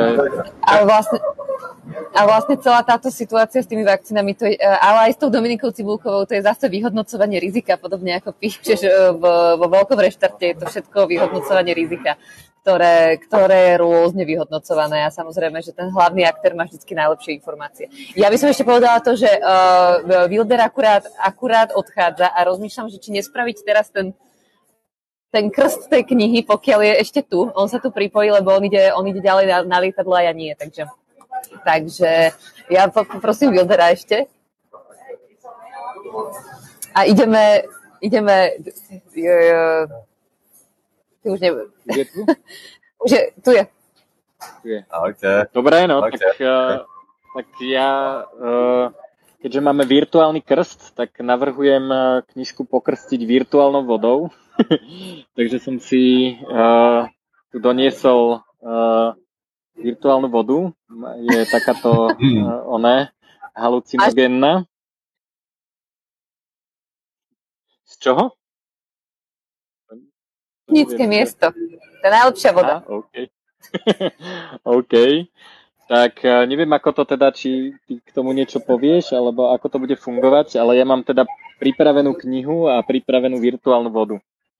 Uh, takže ja by som veľmi pekne chcela poďakovať celej Jurajovej uh, energii, ktorá toto celé napísala, ako sa, ako sa sústredil počas, počas tej prvej vlny, pretože uh, Juraj naozaj, že to, čo to, čo tam píše, tak to aj žije. A on mal naozaj že veľmi vytunený život a dokázal byť že extrémne kreatívny a strašne rýchlo písať. Ja som hrozne rada, že to, že to celé napísal. Nielen kvôli tomu vyhodnocovaniu rizika do budúcnosti, tá kniha je že veľmi nadčasová, ale aj zachytáva súčasnú dobu, ako sme uvažovali v podstate, ako, ako uvažovala naša skupina uh, Paralelna Polis a aj okolie, aj svet, aj médiá a tak ďalej. Takže mm, je, to, je to pre mňa že veľmi zaujímavý ste si z nej zobrali, že čo najviac, koľko času do nej investujete, a, tak investujete do seba a Takže by som všetkým aj, em, aj Emanuelovi za krásnu grafiku by som chcela poďakovať, aj, aj Jurajovi za celý ten prístup, ktorý, e, ako to celé prebiehalo, absolútne nenásilnou formou. A, a všetkým, ktorí že ste čakali uh, na túto knižku, tak sa chcem tiež poďakovať, že ste, že ste vyčkali a rituálnemu krstu Dobre, knihy. tak, tak uh, poďme na to. Takže je to, je to veľ, veľmi psychedelické. OK. Knižka je pokrstená. Uh, generátor, virtua- generátor virtuálneho pozadia mal, mal čo robiť. Ja sa pripájam, pripájam Počkajte. Teraz ste počuli. A Ja sa, ja sa pripájam vlastne uh, ku krstu a vlastne gratulácii k, k tomu, že sa táto skvelá kniha a uh, že táto kniha bola napísaná nakoniec uh, vyšla v týchto ťažkých časoch a dúfam, že bude inšpirácia pre veľké množstvo ľudí. Okay. Pokrstené, vážení. Ďakujeme veľmi pekne.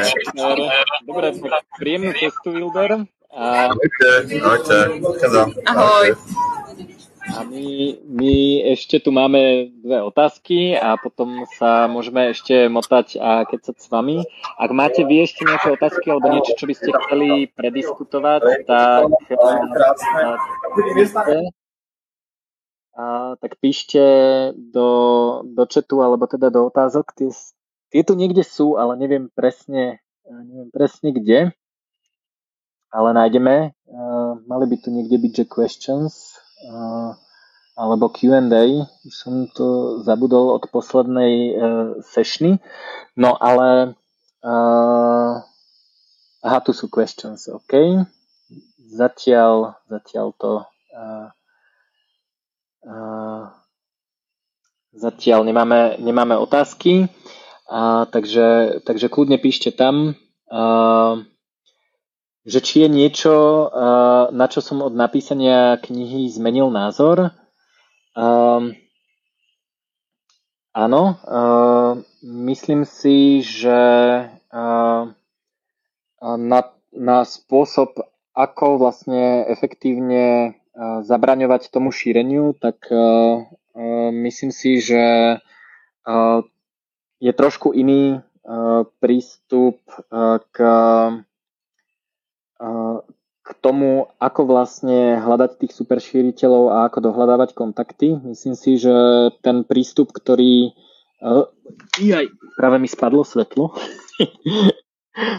Pardon. To bol, to bol veľmi... Ten generátor pozadia mal čo zabrať, si bol úplne virtuálny celý. Mm. Nestihlo ťa renderovať, Juraj.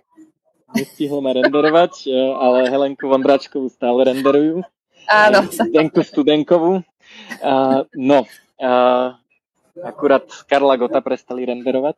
Uh, čiže uh, taký ten contact tracing, kde vlastne dohľadávali uh, kontakty, uh, tak um, sú vlastne dva, uh, dva spôsoby. Jeden je taký, že je nakazený človek a niekto mu zavolá a hodinu sa s ním rozpráva o tom, um, akým spôsobom, teda s kým sa stretol, akým spôsobom, ako dlho boli spolu a tak ďalej, aby vlastne dokázali odhaliť, odhaliť nakazených.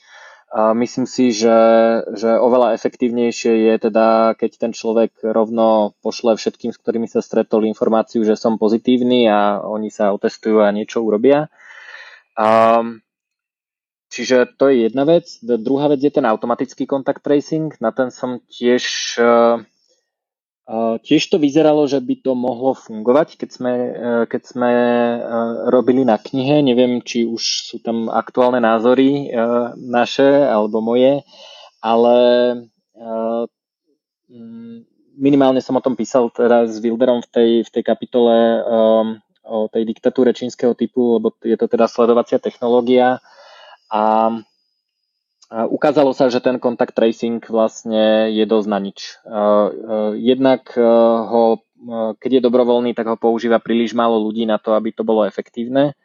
Čiže je oveľa vyššia šanca, že, že to proste pípne, lebo som bol niekde v blízkosti, ale, ale akože sme sa reálne nestretli.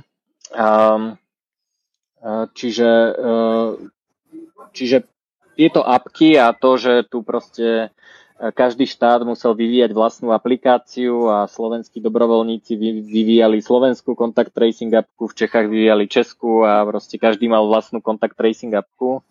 A myslím si, že to bola vyslovene spálená energia, ktorá bola v podstate úplne zbytočne venovaná niečomu, čo nemalo prakticky žiadny efekt. My sme to ako nejako super nechválili, že ako je to, je to riešenie všetkých problémov, ale vlastne sme skúmali, ako to urobiť dobre. A v skutočnosti je rozumnejšie e, zhodnotiť, že to vlastne netreba robiť vôbec a tým pádom nemusíme riešiť, ako to, ako to urobiť dobre. Čiže to je, to je jedna. A druhá, Druhá vec je možno ešte tá, že na začiatku sa počítalo s tým, aj vlastne všetci sme s tým počítali, že ten vírus je o mnoho nákazlivejší, ako je nákazlivý, ale že keď okolo niekoho prejdem na ulici, tak ako sa nenakazí. Teraz už to skôr v tých rodinách a tak ďalej, že, že, že od tohto sme si trošku tak, o, tak trošku si aspoň nejakým spôsobom vydýchli. Našťastie. Uvidíme, že čo príde ešte, ale, Jasné ľudia na desiatky metrov pomaly po, po uliciach v Prahe sa, sa vyhýbali a ten strach bol extrémny. Um, a ten vlastne asi aj zostane ešte dl- dlhšie v ľuďoch. To je, to je stále vidieť, že tie sociálne štruktúry to totálne nabúralo. Je to prúst.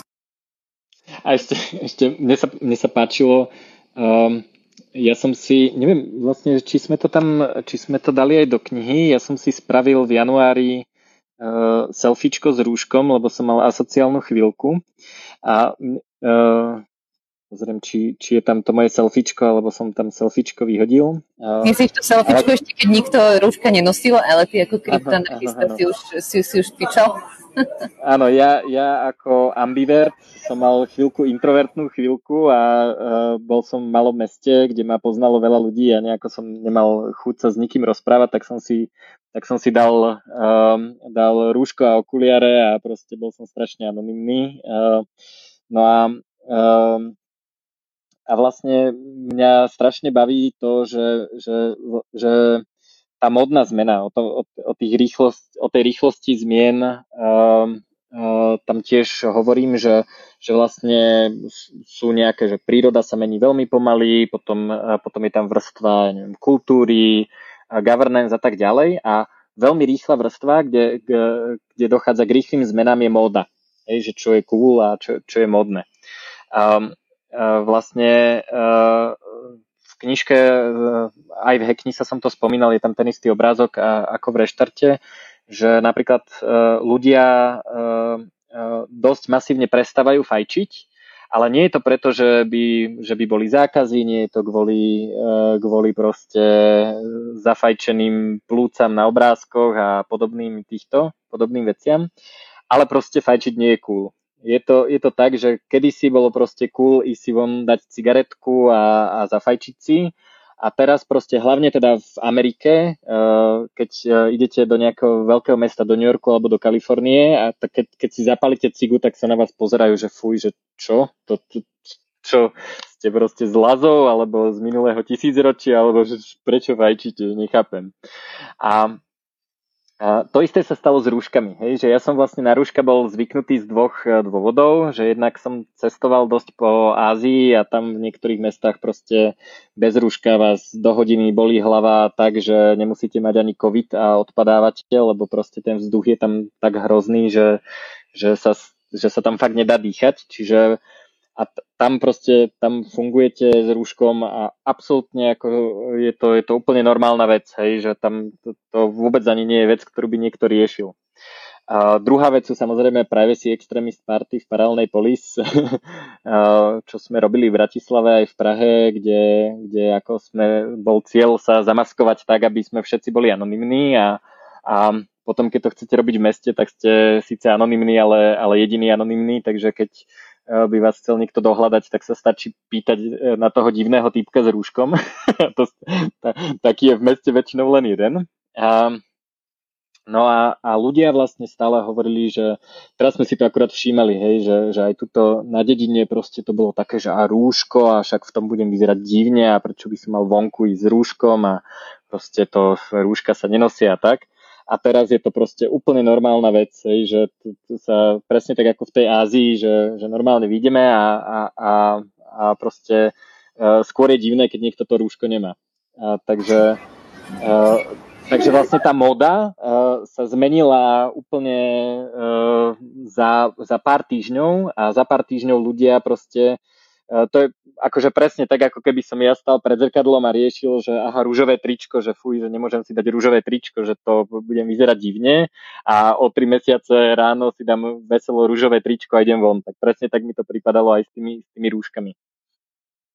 A ešte ty, e, ty si ma v, e, v tej knižke si mi celkom shiftol myslenie mm, v tom a možno e, ja som si všímala na ľuďoch a vadil mi taký ten hnev, že, že sakra, ty nemáš rúško, hrozuje všetkých naokolo a tak, ako a šísla som sa do toho, že ja keď som v nebezpečnej situácii, že keď náhodou ideme MHD, čo sa snažím ňou nechodiť, tak mám že respirátor, keď idem do banky, tak mám respirátor a keď som v lese, tak nemám nič, ale no tak nemám nič, lebo nikto okolo mňa nie je.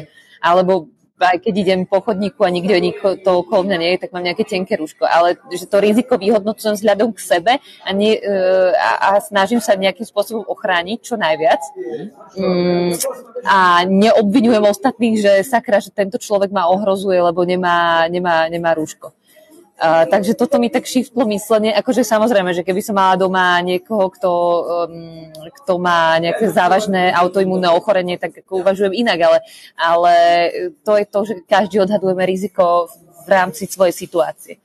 Takže to bolo, to bolo celkom... Mm-hmm. No ja som to si to musel tiež shiftnúť sám pre seba, lebo akože každý si vlastne hľadal ten svoj postoj počas toho, ako sa to dialo. To teraz akože e, vždy, keď sa na to pozeráme spätne, tak akože každý si myslí, že od začiatku mal všetky odpovede a všetko robil správne a všetko vedel a to, to tak teda nie je. Preto je inak fajn si, si písať, e, tiež o tom píšem v časti o o meetingoch, že je dobré si písať svoje očakávania a to, čomu veríš a tak o pol roka sa vrátiť, alebo teda po, po tom stretnutí, alebo po nejakom čase sa vrátiť, že nakoľko sa tie očakávania naplnili a vlastne tak si uvedomíš, že ako zle vlastne vieme predvídať budúcnosť, ako rýchlo meníme názory na základe tých vstupných dát a a proste eh, a to je jeden človek. A teraz si predstavte, že niekto takéto rozhodnutia robí, robí centrálne, hej. A, a eh, tam, tam je to teda o dosť eh, väčší a, problém a hlavne tie centrálne rozhodnutia sa potom nevyhodnocujú. Vlastne ja neviem, že či tu niekedy budeme mať vyhodnotenie, toho, že či celoplošné uh, testovanie, ktoré stálo brutálne veľa prachov, že či malo nejaký taký že výrazný efekt alebo nie. A ja teda už sú vlastne trošku vyhodnotenia, vyhodnotenia že skôr nie. Ale nikto za to nikdy ne, zodpovednosť, takže to je celkom, to je celkom prúser. Ale mm, potom sú ešte vlastne uh, ekonomickí analytici a ne, nemyslím, in, nemyslím Ines tentokrát, ale takých tých uh, keanesianov, ktorí uh, odhadujú vždycky, že čo sa stane a vlastne im to väčšinou nevíde. Um, a potom hovoria, že prečo im to nevyšlo, ale aj tak poberajú ďalej svoj plat. To je tiež pekné. Takže je veľmi ťažko sa... Tu niekto má otázku, že ako vidíme svet za 5 rokov ako ty, Juraj, vidíš svet za 5 rokov a to asi sa k tomu môžeš, môžeš vyjadriť. Ja za seba poviem, že ja vidím svet, ale to už aj pred pandémiou, vidím svet o dosť viac bublinovaný. To som už tak nejak, nejaký, už to smerovalo k tomu predtým a to nebo, ne, neznamená takto, že budú viaceré bubliny. Bude bublina s vašim susedom, ktorého náhodou máte radi a to budete mať bublinku, kde budete riešiť susedské veci a v rámci svojej dediny alebo čoho. A potom budete mať virtuálne bubliny, ako my máme bublinu paralelných polí, za bublinu z práce a tak ďalej a myslím si, že, že toto sa viac a viac bublinuje a budeme si vlastne šerovať tie tak to už vlastne je, budeme si šerovať tie informácie, tie zdroje v rámci toho, čo nám, čo nám sedí. Tak ako ti Google teraz odporúča reštauráciu, ktorá je podľa, podľa teba dobrá, či už máš rád hipsterské veci, alebo nejakú starú tradičnú e, českú, českú kuchyňu, tak podľa toho ti to odporúča, ale každý z nás je iný a podľa toho si budeme vytvárať bubliny rôzne. Takže Jura, aká je tvoja predstava o budúcnosti za 5 rokov? Veľmi podobná. Uh ja by som ja vlastne o budúcnosti najviac, čo môžem povedať, je, že je nepredvídateľná. A podľa mňa najlepšie sa, to, sa na to pozerá spätne, že, že vlastne čo sa stalo za minulý rok, hej, že zrazu proste začali fungovať úplne super efektívne donáškové firmy na jedlo, hej, že väčšina ľudí chodila do reštík a donášky boli také ako že retro ako taxíky kedysi. Teraz proste si objednám jedlo a za 20 minút ho mám doma. Hej, akože fakt nechápem, ako, ako je to vôbec možné. Kdežto kedysi som si objednal nejaký, nejaké jedlo z nejakej reštiky a proste doručenie bolo 1,5 hodiny až 2 hodiny a zrazu proste mi to dovezú na bicykli, na skútri, pešo, autom, ani neviem ako, ale proste vždy je to super efektívne a, a, a vlastne vyrástli eh, niektoré platformy, ktoré, eh, ktoré toto poskytujú.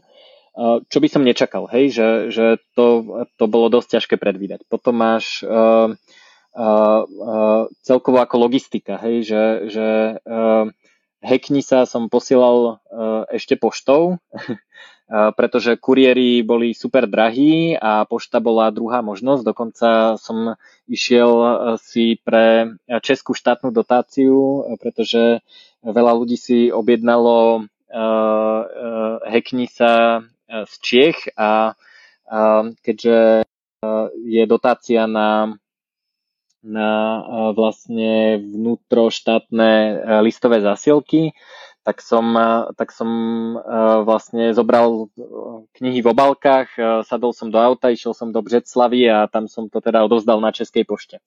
A teda ušetril som celkom dosť peňazí, čiže som si robil srandu, že akurát som bol potom na nejakej libertariánskej akcii večera a všetkým som hrdo rozprával, že som si práve bol pre štátnu dotáciu Česku ako neobčan a nerezident. No a Teraz vlastne úplne všetko manažujem cez zásielkovňu. Zásielkovňa, neviem, či poznáte, doručuje na výdajné miesta, čiže nemusím riešiť, že kedy mi volá kuriér, nedostávam žlté lístočky od pošty, že prídite si pre zásielku na poštu, ale proste e, bečujem zásielky, ktoré mi chodia na výdajné miesto tam, kde sa momentálne nachádzam, alebo budem sa nachádzať vtedy, keď si pre zásielku prídem. A a, a proste funguje to super a oni zároveň robia to, že, že vlastne využívajú iné firmy na doručovanie last mile. To znamená, že keď niekomu pošlem niečo do Liptovského Mikuláša, keďže tu máme ctenú návštevu z Liptovského Mikuláša, tak oni to dovezú niekde, niekde do blízkosti Liptovského Mikuláša a tam to predajú lokálnej kurierskej firme, ktorá ako s, e, e, vybaví ten last mile. Čiže, čiže vlastne takéto zmeny tej, tej logistiky, zmeny v tom, že, že čo tie jednotlivé firmy robia, hej, hotely zrazu robia coworking a, a proste prenajímajú izby na to, aby sa tam ľudia mohli v tej izbe sami najesť a pracovať, e, lebo, lebo hotelový biznis až tak nefičí, takže zrazu proste uh, uh, hotelové reštaurácie robia donášku a tak ďalej. Čiže ja si myslím, že je veľmi ťažké povedať, že čo, sa, čo bude o 5 rokov. Myslím si, že tie technológie sú tak nevyspytateľné a ten trh je, tie naše, aj tie naše potreby sú uh, sú tiež dosť, e, dosť nepredvídateľné. Takže, takže ja si myslím, že všetko pôjde k lepšiemu. A som veľmi, veľmi rád, že, e, že fungujú tie mRNA vakcíny, pretože to otvorilo úplne novú oblasť e, dočasných genetických modifikácií ľudského tela. A keďže to máme otestované za pár mesiacov versus e, za normálnych okolností by sme na takéto niečo museli čakať desiatky rokov, takže COVID vlastne dal e, dočasným genetickým modifikáciám veľmi intenzívne turbo. um, takže, uh, takže myslím si, že, že uh, je to nepredvídateľné, ale ja to teda vnímam všetko veľmi pozitívne. A Tuto sa Ivo pýta a súvisí to s tým, čo si hovorila ty o, o tých bublinách, alebo teda moja odpoveď súvisí s tými bublinami, pretože naozaj si myslím, že to bude nejako, nejako tak, ako hovorí, že, že nebude až tak dôležitá tá jedna mainstreamová spoločnosť a jeden názor, čo píšu v novinách a, a proste jeden pohľad na to, ako sa niečo robí, ale vlastne vo všetkom budú nejaké skupiny, budú karnivóri, budú proste takí e, budú vegetariáni, vegáni a tak ďalej. Každý môže mať svoju skupinku vlastne vo všetkých oblastiach života. No a otázka je teda, že ktorú jednu vec by mal urobiť Bitcoin načenec pre lepšiu adopciu Bitcoinu spoločnosťou a akú vec si musí najprv uvedomiť v neorientovaný človek, aby s Bitcoin adopciou začala spoločnosť a nie iba načenci. A keď si tu vec spoločnosť uvedomiť, že či je naozaj riešením Bitcoin. No a ako to súvisí s bublinami? Ja si nemyslím v prvom rade, že, že ako náš nejaký super dôležitý cieľ by mal byť, že poďme ako pretlačiť Bitcoin do mainstreamu, aby bol lepšie adoptovaný spoločnosťou. Ono je to tak, že vlastne ľudia uh, všetky tieto technológie adoptujú vtedy, keď im to vyhovuje. Že nemyslím si, že by sme ich mali nejakým spôsobom uh, nútiť do, do tej adopcie nejakým, nejakým proste drsným spôsobom. A ono to reflektuje aj tá cena, že prví, prví adoptéri, prví ľudia, ktorí, uh, ktorí si kúpili Bitcoin, si ho kúpili uh, za pár centov alebo za pár euro Ehm, ehm, v situácii, kedy, ehm, kedy Bitcoinu vlastne nikto neveril a, a vlastne bolo, nebolo vôbec jasné, že, že či bude mať nejakú vôbec väčšiu adopciu, nie to ešte nejakú mainstreamovú adopciu spoločnosťou. Hej, teraz je, um, teraz je tá adopcia vyššia a, uh, a teda reflektuje to aj cena, ale uh, ale stále, stále je to teda o tom, že Bitcoin si kúpia tí, ktorí e, tomu veria, ktorí majú pocit, že je to dobrý nápad a ktorí ho chcú nejakým spôsobom používať, či už na šetrenie alebo na, e, na, na platenie a anonymitu, čokoľvek.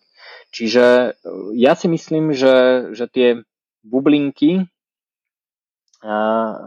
do ktorých sa uzatvárame, tak jedna z nich je aj Bitcoin a ona bude narastať, ale nemyslím si, že my by sme mali teraz ako nejako silno tlačiť na pílu, aby každý začal používať Bitcoin a proste robiť takých ultra jehovistov, že proste všetci, všetci si nainštalujte Bitcoin, lebo to je spása sveta, alebo teda Bitcoinovú peňaženku. Samozrejme, rád pomáham ľuďom ten Bitcoin používať, ale možno taká menej vyhybavá odpoveď na tú otázku teda je, že že mali by sme robiť to, aby sme im ukazovali, že ten Bitcoin, uh, že, že na čo sa dá použiť, na čo sa nedá použiť uh, nič iné, respektíve kedy je to najlepšie riešenie. Ja napríklad teraz uh, dosť používam tie kuponové weby, kde si môžem so zľavou kúpiť za Bitcoin kupóny. Hej, mám tu Mám tu môj nový telefón, ktorý som si kúpil za 20% eh, off oproti eh, ceníkovej cene, ktorú vám nikto nedá, pretože som si kúpil darčekovú kartu na Amazon a proste som si ho objednal cez Amazon. Mimochodom som ho dostal eh, skôr ako gold partner uh, uh, nejakého mobilného operátora, čiže, čiže proste Amazon je jedna z firiem, ktorá fičí rovnako ako zásielkovňa, nechápem ako to robia, ale proste všetko funguje. A Čiže toto je ako use case, hej, že, že keď prídem k niekomu a poviem, že chcete ušetriť na, na nákladoch na život, OK, ak chcete, tak Bitcoin je vhodná cesta a naučite sa ho používať chcete robiť, eh, eh, chcete držať Bitcoin a prípadne čiastočne pomocou neho financovať spotrebu, môžete. Eh, chcete sa ochrániť proti inflácii, ak tomu veríte, môžete a ak vám to dáva zmysel a chcete to používať, tak to používajte. Takže skôr je to teda ukazovaním tých, tých pozitívnych vlastností Bitcoinu ako nejakým, nejakým ako pušovaním, že všetci adoptujte Bitcoin. Proste nie je to pre každého a nemal by to podľa mňa používať každý a, pre každého je tá správna chvíľa vtedy, keď sa, keď sa rozhodne. Čiže je dobré o ňom vedieť, preto som aj v Hackni sa písal o bitcoine a o kryptomenách a preto som vo veľkom reštarte písal o paralelnej ekonomike, lebo to je vlastne také, taká tá, taký ten podvozok tej paralelnej ekonomiky sú kryptomeny, ale to neznamená, že ako zajtra chcem, aby každý používal bitcoin, lebo je to jediná, jediná vec na svete a, a proste um, takže, takže tak.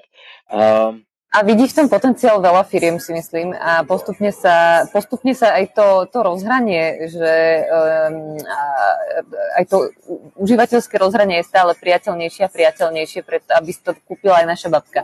My sme mali v polise babičky, čo tam nakupovali kryptomeny a v pohodičke a teraz je to stále lepšie a lepšie a myslím si, že budú aj z tej uh, veľmi, um, veľmi hojnej kryptoscény, ktorá je v Čechách a na Slovensku, si myslím, že uh, vyklíči, vyklíči dosť veľa projektov, ktoré pomôžu takej nejakej masovejšej uh, adopcii krypta, možno v tej nejakej tretej vlne alebo, uh, alebo kedy, ale bude to prírodzená cesta, ja tiež nerada nejakým spôsobom nútim ľuďom krypto, hoci niektorí mi vynadali, že mala si mi to viacej nutiť ešte, ešte v minulosti a boli naštvaní, že mala si ma viacej do toho hecovať, aby som si založil tú peňaženku, ale nemám, nemám to rada. Ja si myslím, že čo môžete spraviť je, keď ste v pobočkách, a ja to robím z praktických dôvodov, lebo veľakrát, že nemám cash a tak sa spýtam, dá sa platiť, dá sa platiť bitcoinom alebo litecoinom alebo niečím, dá sa platiť a už tak aspoň, aspoň o tom počujú a možno, možno sa niečo stane, možno povedie šéfovi, ale a veľa pobočiek aj začalo akceptovať, no však svadby a kary, tam som sa chodila nájsť hlavne kvôli tomu, nielen, že majú je dobré jedlo, ale aj, že akceptujú krypto. Takže pozdravujem majiteľa ešte. Dobrá voľba. Podobne som to robil. No, Teraz tu máme na odľahčenie, že čo znamená výraz zvenezuelievať sa. tak to môžeš podľa mňa povedať ty. Neviem, kto z nás to vlastne vymyslel, ale... To tak nejako komunitne podľa mňa nejako, že zvenezuelievať, zvenezuelievať sa. Mm, to tak kolektívne vzniklo v tom, čo, v tom, čo robíme. Zvenezuelievať, zvenezu, ako, ako sa to skloňuje? Zvenezueli, zvenezulievať sa. Zvenezuelievať sa. Zvenezuelievať sa. Zvenezuelievať sa. Zvenezuelievať sa znamená, že mm, prostredie okolo vás naberá viac a viac socialistických rysov, kedy sa prerozdeluje príliš veľa, až to robí defekty v ekonomike a vyzerá to potom, um, to smeruje k prostrediu, ako je vo Venezuele, kde je samozrejme hyperinflácia, brutálny, brutálny socializmus, všetkého nedostatok a totálna deformácia trhu. Takže to znamená, že zvenezuelievať sa, ja dúfam, že sa nikde Venezuela je vlastne konečný stav. Ešte možno horšia je Severná Korea. A, a, ale rôznymi reguláciami, ktoré štát zavádza, tak sa tam trošičku pomaličky, niekedy aj rýchlejšie uh, približujeme. A to znamená slovičko zvenezuelievať sa. Takže používajte to, pretože nám sa tu zvenezuelieva, že extrémne často. uh, ten nedostatok, ako začali sme to asi vtedy, keď jednak teda boli storky o tom, že vo Venezuele došiel to aleťák a a došiel im papier na výrobu pasov, takže ľudia nemohli ani uísť poriadne, lebo im nemal kto vyrobiť pas, lebo nemali z čoho. Um, uh, mali tam uh, uh, hyperinfláciu, uh, uh, tam vlastne Marianka má, neviem, či máš so sebou uh, uh, peňaženku a kabelku, ktorá je vyrobená z venezuelských bolívarov, uh, ale uh, ako Zažili sme to v Československu u nás, rady na banány a teraz sú rady na vakcíny. Hej, čiže vakcínu dostanete, keď na vás príde rad, e, lebo, lebo je nedostatočná kapacita, pretože je obmedzené e, jej ponúkanie. A, a, to, alebo, mno, a mnohí, alebo ani, mnohí ju ani nechcú, aj tak je ich nedostatok.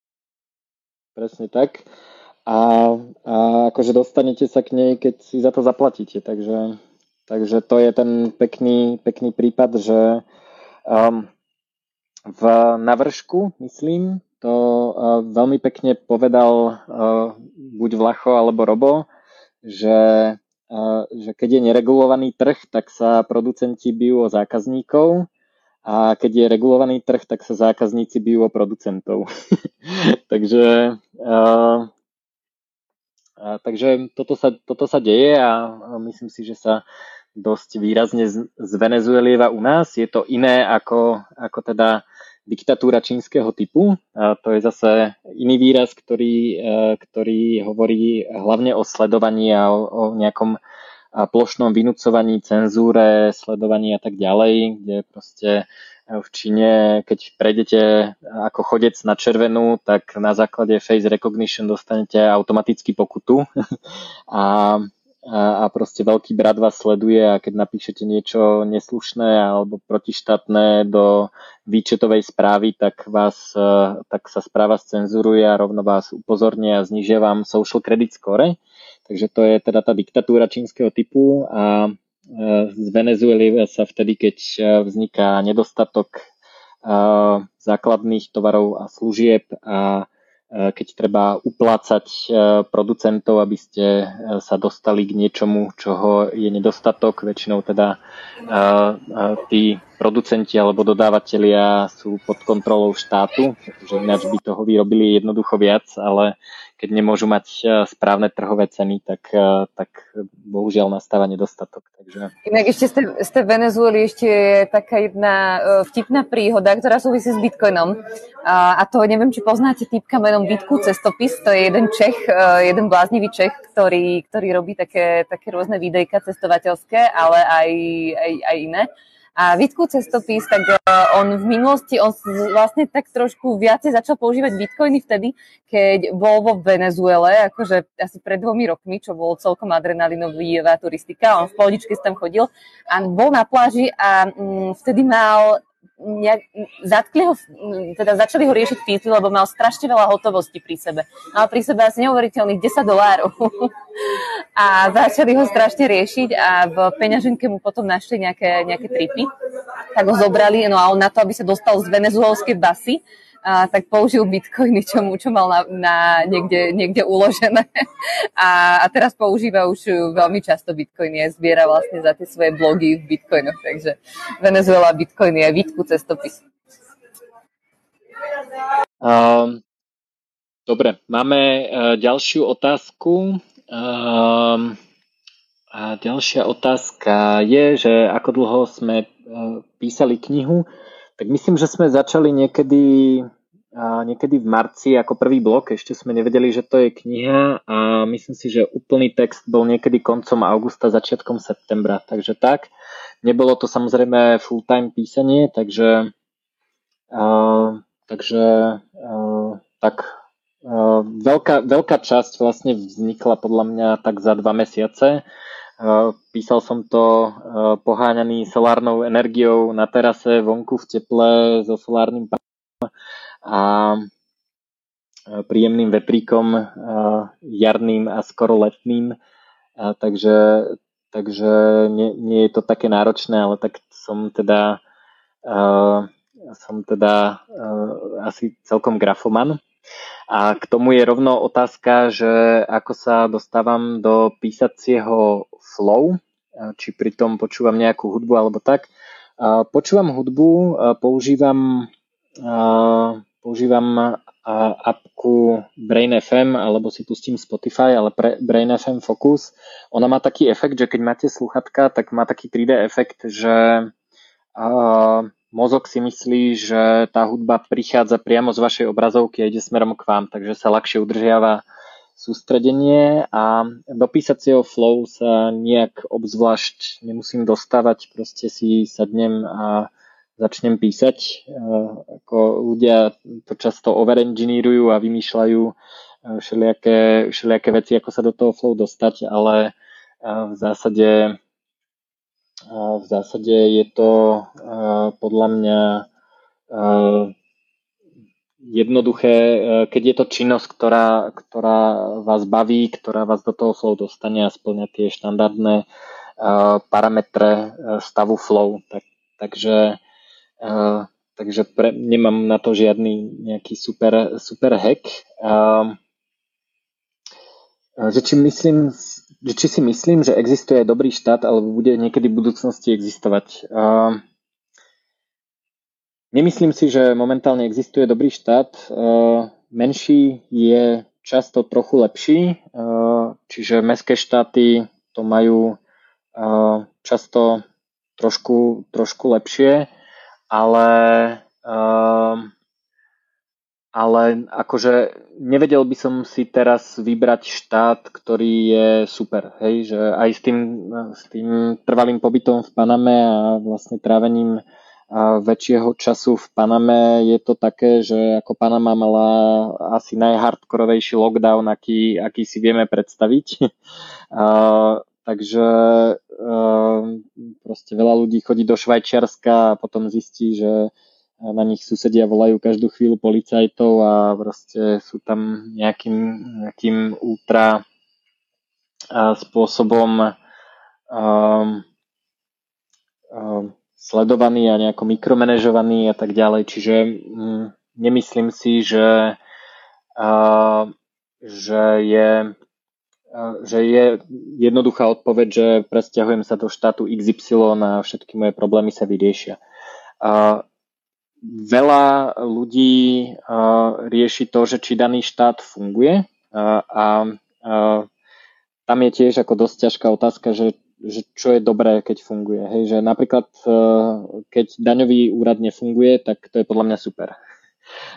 Keď, uh, keď nefunguje nejaké proste uh, nejaká agentúra, ktorá ma brzdí, tak, tak je to fajn. Hej. Čiže v Paname napríklad som veľmi rád, že veľa úradov funguje na šanónoch a papierikoch a pečiatkách, lebo e, vďaka tomu vlastne um, uh, vďaka tomu vlastne sa tam veľa vecí dá naozaj spraviť bez toho. A, a, a, keď to porovnám napríklad s Veľkou Britániou, kde daňový úrad funguje a keď proste uh, nejakú lehotu nedodržíte o 12 hodín, tak vám okamžite volajú, že čo, čo sa má stať, zabudli ste podať elektronické podanie a že či chcete ponuk- pokutu alebo, alebo čo, tak proste v Paname, keď niečo nepodáte, tak sa vám o dva roky možno niekto ozve, že možno by bolo dobre niečo doplniť.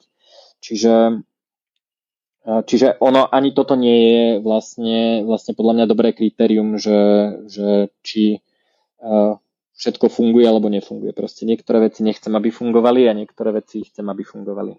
A je tu otázka, že či Liberation Travel stále funguje. Áno, funguje a, a je to teraz trošku zložitejšie s tým covidom, a, ale, ale funguje. A, no, ďalšie otázky.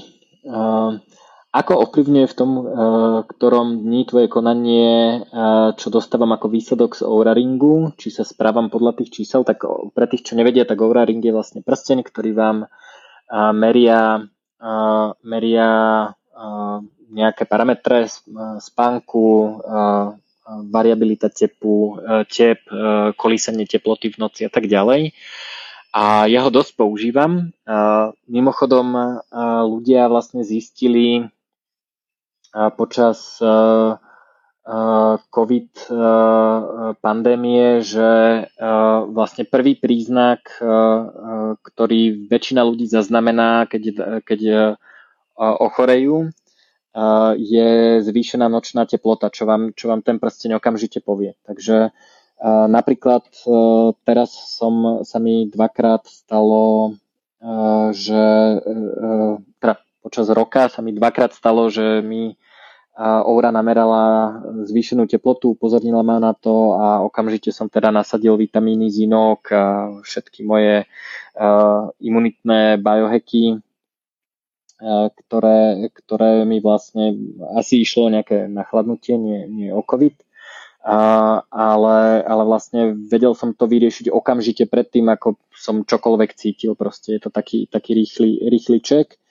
Viem, ako dobre sa vyspím, viem, čiže na základe toho viem, že či chcem ako hardcore workout, alebo si chcem dať skôr oddych a tak ďalej. Takže Ja dosť používam aj tie ich čísla agregované. Sú ľudia, ktorí ako sa radi pozerajú iba na tie dáta, že koľko som bol v hlbokom spánku, koľko variem spánku a to nejakým spôsobom vyhodnocujú. Mne sa páčia aj tie ich readiness ukazovatele a na dlhodobých ukazovateľoch tam vidno stres a trend stresu, čo je podľa mňa tiež super ukazovateľ, pretože keď mi začína stúpať stres, um, tak vlastne viem, že niečo, niečo nie je v poriadku, riešim to, teda venujem sa tomu aj v reštarte ohľadom, ohľadom stresu, je tam, je tam kapitola a toto som vlastne minulý rok dosť hekoval a zistil som, že postupom času, ako som, ako som aplikoval hacky na, na to, ako sa nenechať vyhekovať strachom a stresom, tak, tak mi vlastne dlhodobo ten stres klesal. To vidíte na oure na heart rate variability, to je variabilita tepu a čím vyššie číslo, tým nižší, nižší ten stres. A čo znamená názov paralelná polis? Postím článok, je o tom kapitola v Hacknisa, je to paralelná spoločnosť Polis je vlastne najmenšia spoločenská jednotka alebo mesto, ale nemusí to byť mesto, môže to byť dedina alebo nejaká spoločenská jednotka. A je to, je to vlastne výraz, s ktorým prišiel uh, disident Václav Benda, o, uh, venuje sa paralelnej uh, spoločnosti a vlastne paralel voči, voči štátnym riešeniam. Takže ale je, je o tom článok, ktorý je v Hacknisa a chcelo by to asi dlhšie vysvetlenie, ako také, na aké máme, máme priestor. A či mám nejaké osobné ciele a sny v akejkoľvek sfére, čo by som chcel dosiahnuť? Mám, mám ich e, pomerne podrobne zmapované, a, takže a, mm, neviem, či nejaké zdieľateľné. Narodil sa mi Narodil sa mi syn eh, Neo, takže eh, sa chcem venovať jemu a chcem trošku pomôcť ľuďom s používaním Bitcoinu na, vo firemnom prostredí. Takže, takže to je, to je taký nejaký krátkodobý cieľ. Chcem spraviť na to kurz a nejakú, nejakú knižku na používanie, používanie Bitcoinu. Ďalej také nejaké ďalšie ciele, ktoré sú zdieľateľné. Mám nejaké, nejaké ciele v práci, nejaké s mojimi firmami Hectrophy a, a Tepsik, mám, mám vlastne také nejaké osobné ciele, čo sa týka, čo sa týka pohybu, cvičenia, biohackingu. Nič nejako zásadne replikovateľné, je to, je to také veľmi light a, a postupné.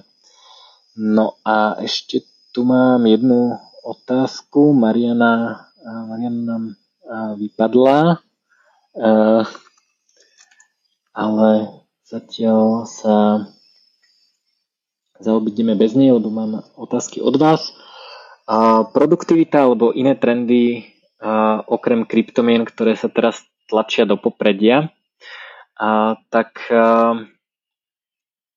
a, trendy, ktoré sa tlačia do popredia sú virtualizácia všetkého vďaka, vďaka tomu covidu. Tiež je toho celkom dosť e, v tej knižke. Čo sa týka produktivity, tak ja dosť teraz pracujem s konceptom, ktorý tiež spomínam v knižke a to je byť menšia firma. Chcem si to vyskúšať. V píku môjho podnikania som mal dokopy vo všetkých firmách 100 zamestnancov alebo cez 100 zamestnancov. A teraz skúšam vlastne presne opačnú vec, že, že byť úplne, úplne malý a, a, a namiesto zamestnancov mať vlastne spolupráce s ľuďmi, s ktorými, ktorí majú unikátne schopnosti. Vlastne takto vznikla aj tá, táto knižka, že, že spoluprácou s Marianou a, a, a Emom a, a Wilderom vlastne vznikla, vznikla knižka ako taká. A nepotreboval som nikoho na to zamestnať, všetci robili len to, v čom, v čom sú dobrí a v čom sú super produktívni. Takže um, je to vlastne uh, taký uh, vlastne človek môže byť super produktívny, keď sa vie tou svojou činnosťou dostať do toho stavu flow a zároveň zároveň teda ja si myslím, že ten rozdiel v tej produktivite, keď je človek v tom stave flow, môže byť kľudne, kľudne až 10 násobný. Že, že napríklad ja by som teoreticky vedel možno urobiť nejakú grafiku alebo niečo zeditovať alebo si spraviť účtovníctvo alebo niečo pod, podobné. Um, a takže uh, takže uh, takže uh, Mariana práve píše, že, že jej došla baterka, nevadí. Um, a, takže keď vlastne tú prácu rozdelíme uh, do takého modu, že každý robí len to, čo je jeho unikátna schopnosť, tak uh, vlastne dosiahneme taký, uh, taký zaujímavý stav, že všetci sú super produktívni, všetci môžu využiť ten, tú v úvodzovkách 10-násobnú produktivitu pretože nikto nerobí niečo preto, že, je, že to má v popise práce, ale preto, že je v tom naozaj dobrý, naozaj veľmi dobrý. Takže um, ten trend je podľa mňa delba práce a mám na to odporúčanie veľmi dobrú knižku Dena Sullivana a um, myslím, že Bena Hardyho alebo niekoho takého, ktorá sa volá Who Not How. Tak dúfam, že vás e, kvalita zvuku a obrazu neodradila. Som rád, že ste sa teda dopočúvali až sem a ďalšie vydanie podcastu Reči o živote vesmíre a vôbec už bude, dúfam, v normálnej kvalite zvuku a obrazu. A pozdravujem vás z krásnej slovenskej prírody, e, z tohto lesíka a a ešte pripomínam, že ak by ste si chceli kúpiť knihu Veľký reštart alebo čokoľvek iné, moju predchádzajúcu knihu Hacknisa alebo kryptomeny platobná sieť internetu, tak to môžete urobiť na stránke juraj.bednar.io lomené shop a môžete použiť e, kupón KRST. Veľký reštart e, je aj v podobe audioknihy a taktiež e-book a tlačená kniha. Takže kupon Krst vám dá do konca februára 2021 zľavu. Tak ďakujem ešte raz za počúvanie, za pozornosť a majte sa pekne.